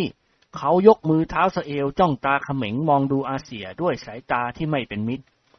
มาหาใครกิมหงวนเย็นว่าไปหมดทั้งตัว รีบยกมือไหว้ชายผู้นี้อย่างนอบน้อม อ่า สวัสดีครับคุณนะ ใครเป็นน้าคุณ อาเสียกืนน้ำลายเอื้อก แล้วกิมหงวนก็ถอยหลังกลูด หมุนตัวกลับเดินมาที่รถคาร์ดิแลกเก๋ง ชายผู้นั้นก้าวออกมานอกประตู จ้องมองดูคณะพักสีสหายอย่างแปลกใจด็อกเตอร์ดิเรกดุอาเสี่ยเบาๆอ้าวทำไมไม่บอกเขาล่ะว่าแกมาหาคุณดาริกา แล้วกัน กิมหงวนสั่นศีรษะ เปิดประตูก้าวขึ้นมานั่งตอนหลังรถ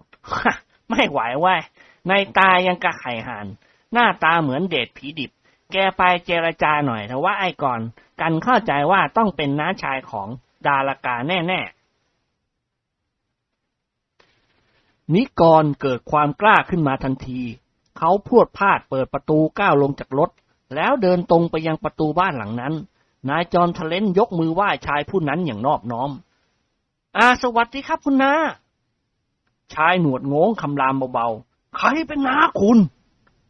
อ้าวก็ผมนับถือคุณเป็นน้าเป็นอะไรไปล่ะครับ ชายหนวดง้งหัวเราะเสียงกล้าว กล่าวถามด้วยเสียงหุ่นห้วนไม่น่าฟังเลย มาทำไม มาหาใคร มีธุระอะไร นายจอมทะเลนหัวเราะชอบใจ ยกมือตีพุงกะทิชายหนวดง้งดังเพี้ยอย่าดุให้มากนักเลยนาคุณนะ ผมมาในฐานมิตรไม่ใช่ศัตรูชายหนวดง้งยิ้มออกมาได้ บ้านนี้ไม่ต้องการต้อนรับคนแปลกหน้า ผมไม่เคยรู้จักมักจีกับคุณ นิกรอมยิ้ม ถูกแล้วครับ คุณน้าไม่เคยรู้จักกับผม แต่ว่าหลานสาวของคุณน้าเป็นเพื่อนกับผมนี่ครับ ผมผ่านมาทางนี้คิดถึงเธอก็ถือโอกาสมาเยี่ยมเยียน ชายหนวดงงยิ้มแค่นๆหลานสาวของผมมีอยู่หลายคน คนไหนล่ะที่เป็นเพื่อนกับคุณ ดาลกาครับคุณน้าแหมหนวดคุณน้านี่สวยเหลือเกิน หนวดแบบนี้แบบเดียวกับหนวดของพระเจ้าไกเซอร์เลยนะครับ สง่างามมากทีเดียว ชายหนวดงงยิ้มแป้น เขายกมือขวาขึ้นบิดหนวด และวางท่าทางให้ผึ่งผาย ภาคภูมิใจอย่างยิ่งที่นิกรชมว่าหนวดของเขาสวยงาม เหมือนหนวดของอดีตพระเจ้าแผ่นดินแห่งประเทศเยอรมนีอ๋อผมใช้เวลาปลูกหนวดของผมยี่สิบกว่าปีแล้วคุณ พอรุ่นหนุ่มก็เริ่มไว้หนวดทีเดียว คุณรู้จักคุ้นเคยกับดารากาหรือครับ นิกรพยักหน้าและยิ้มอ่อนโยน ครับ คุ้นเคยกันมาก เขาแกล้งพูด คุณดารากาเป็นเพื่อนที่ดีของผม คุณน้าคงไม่รังเกียจที่จะให้ผมกับเพื่อนของผมอีกคน คนที่มาพูดกับคุณน้าเมื่อกี้นี่แหละครับ ให้เข้าไปพบคุณดารากา ชายหนวดงงมองดูนายจอมทะเลนอย่างพิจารณา จากกางเกงสีกากีที่นิกรนุ่งอยู่ทำให้ชายหนวดงงสงสัยว่านิกรเป็นเจ้าพนักงงานตำรวจ คุณเป็นตำรวจใช่ไหมครับ ดูเหมือนผมเคยเห็นหน้าคุณ ถ้าหากว่าผมเข้าใจไม่ผิด ผมจำได้ว่าคุณเป็นนายร้อยตำรวจเอกนิกรหัวเราะงอหาย คุณน้าเข้าใจผิดเสียแล้วล่ะครับ ผมเป็นนักธุรกิจไม่ได้เป็นตำรวจ ประธานโทษ ในบ้านคุณน้าถ้าจะติดไพ่กับมังครับ ไม่ต้องกลัวผมหรอก ผมสาบานได้ว่า ผมและพวกเราที่นั่งอยู่ในรถ ไม่มีใครเป็นตำรวจเลย โดยเฉพาะสำหรับตัวผมด้วยแล้ว เลือดตำรวจแม้เพียงเปอร์เซ็นต์เดียวก็ไม่มี ปู่ผมเป็นข้าราชการพลเรือนมีบรรดาศักดิ์เป็นเจ้าพญา พ่อผมเป็นข้าราชการพลเรือนมีบรรดาศักดิ์เป็นพระยา ญาติพี่น้องของผมไม่มีใครเป็นตำรวจหรอกครับ แม้แต่ยายและแม่ของผมก็ไม่เคยเป็นตำรวจ ชายหนวดงงหัวเราะหึ่ผู้หญิงเป็นตำรวจได้เหรอ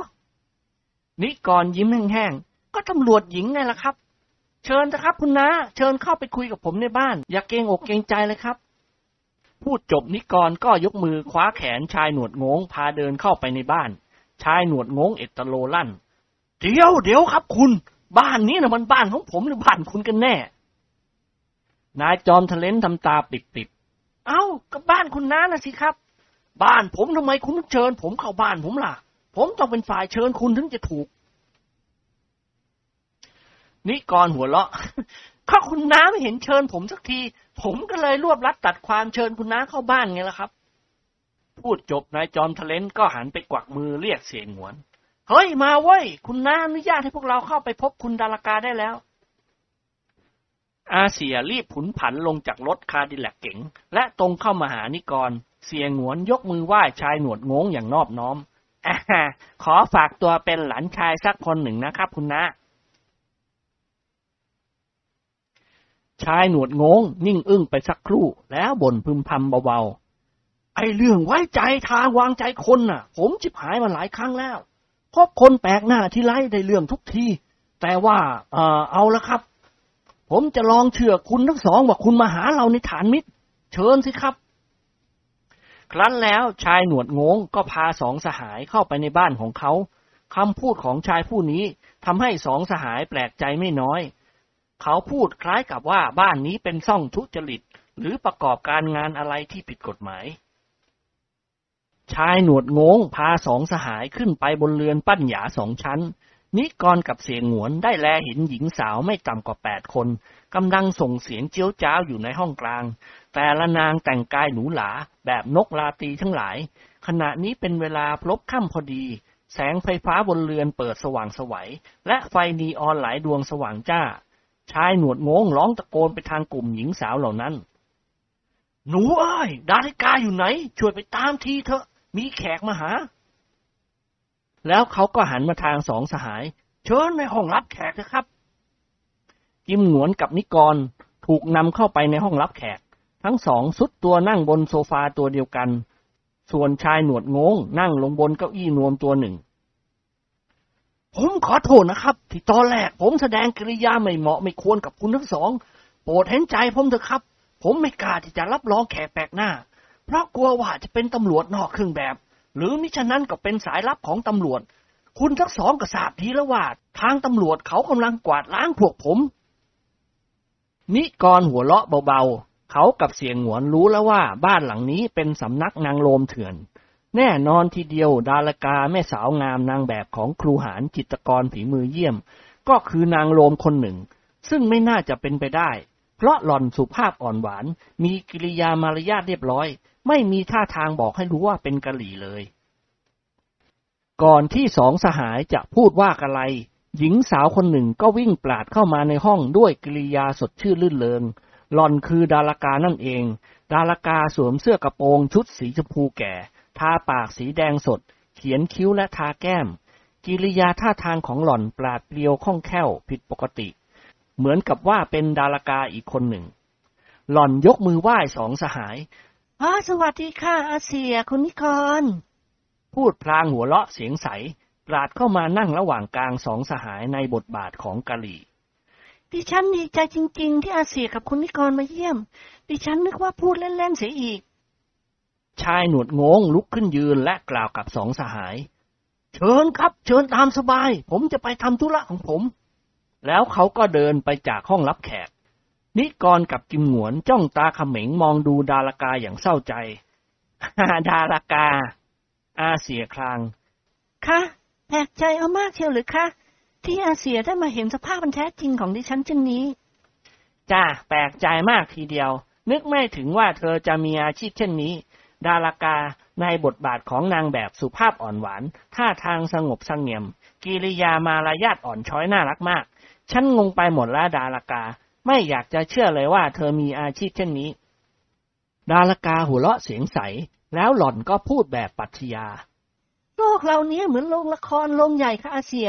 ดิฉันเป็นตัวละครของโลกคนหนึ่ง ดิฉันก็ต้องแสดงบทบาทให้เหมาะสม ขณะนี้ดิฉันอยู่ในบทบาทของผู้หญิงโสเภณี ดิฉันก็ต้องกากันเอะอะเอตโล ไม่แคร์ไม่หวัดหวั่นอะไรทั้งนั้น ดิฉันต้องแสดงบทบาทนี้เพื่อปากท้องของดิฉัน เพื่อช่วยตัวเองไม่ให้อดตาย เพราะไม่มีใครที่จะยื่นมือเข้ามาอุปการะเลี้ยงดูดิฉัน เกิดมาเป็นคนก็ต้องดิ้นรนต่อสู้ ช่วยตัวเองทุกวิถีทาง ดิฉันยินดีเรียนให้อาเซียกับคุณนิกรทราบว่าดิฉันเป็นโสเภณีด้วยความสมัครใจ นิกรถอนใจเฮือกใหญ่ เต็มไปด้วยความสงสารและเห็นใจหล่อน แล้วทำไมเธอถึงไปเป็นนางแบบของครูหารล่ะ ดาลกาหัวเราะเบาๆดิฉันต้องการหารายได้เพิ่มเติมนะสิคะ คนเราทุกคนก็ต้องหาเงินให้พอใช้ดิฉันทำทุกอย่างที่จะได้เงินมาโดยไม่ได้รักขโมยหรือคดโกงใคร และดิฉันรู้จักทำตัวของดิฉันให้เหมาะสม ขณะที่ดิฉันอยู่ในสภาพของนางแบบ ดิฉันก็ต้องทำตัวให้สุภาพเรียบร้อย เมื่ออยู่อย่างนี้ดิฉันก็ต้องทำตัวให้เหมือนกับเพื่อนร่วมอาชีพของดิฉัน คือเอะอะเจียวเจ้ากากันไม่กลัวใคร เสียงหวนสั่นศีรษะช้าๆ ยกมือตบบ่าดาลกาเบาๆ อ่า ฉันเข้าใจว่านิสัยอันแท้จริงของเธอเป็นคนอ่อนหวานน่ารักมากทีเดียวน้องสาว ฉันสงสารและเห็นใจเธอมาก พูดจบอาเสียก็ล้วงกระเป๋าเสื้อเชิ้ตหยิบธนบัตรใบละร้อยบาทปึกหนึ่งออกมายัดใส่มือหล่อน อ่า เอาเงินนี่ไว้ดาลกา ฉันกับนิกรจะไม่ยอมมาพบกับเธออีกแล้ว เพราะสงสารเธอนั่นเอง ดารากากับผู้มือไหว้เสียงหงวนอย่างนอบน้อม โอ้ยเป็นพระคุณอย่างยิ่งเจ้าค่ะ ดิฉันจะไม่ลืมความกรุณาของอาเสียเลย นิกรทำหน้าเหมือนกับจะร้องไห้ ล้วงกระเป๋าหยิบธนบัตรออกมาปึกหนึ่ง แล้วตัดใจส่งให้ดารากายี่สิบบาทเออน้องสาวเอาเงินนี่ไว้ใช้ ไปซื้อผ้าตัดกระโปรง หรือจะตัดรองเท้าใหม่ก็ตามใจ อย่าทำตัวให้ซอมซ่อนัก ดารากากับพุ่มมือไหว้นิกรอย่างนอบน้อม ขอบคุณค่ะ อาเซียฉุดแขนนิกรให้ลุกขึ้นจากโซฟา แล้วเขาก็พูดกับหล่อนอย่างเศร้าใจ อาลาก่อนดารากา ลาชั่วนิรันดรเธอกับฉันไม่มีหวังที่จะได้พบกันอีกแล้ว ฉันรับรองว่าฉันจะไม่แพร่งพรายให้ใครรู้เป็นอันขาดว่า นางแบบของครูหารมีหลังฉากอย่างนี้ นิกรยิ้มให้หล่อน สวัสดีน้องสาว ขอให้พระเป็นเจ้าคุ้มครองเธอ และประทานโชคดีให้เธอเถิด ครั้นแล้วสองสหายก็พากันออกไปจากห้องรับแขกอย่างรีบร้อน ทั้งเสียงหวนและนิกรต่างเศร้าสลดใจเหลือที่จะกล่าว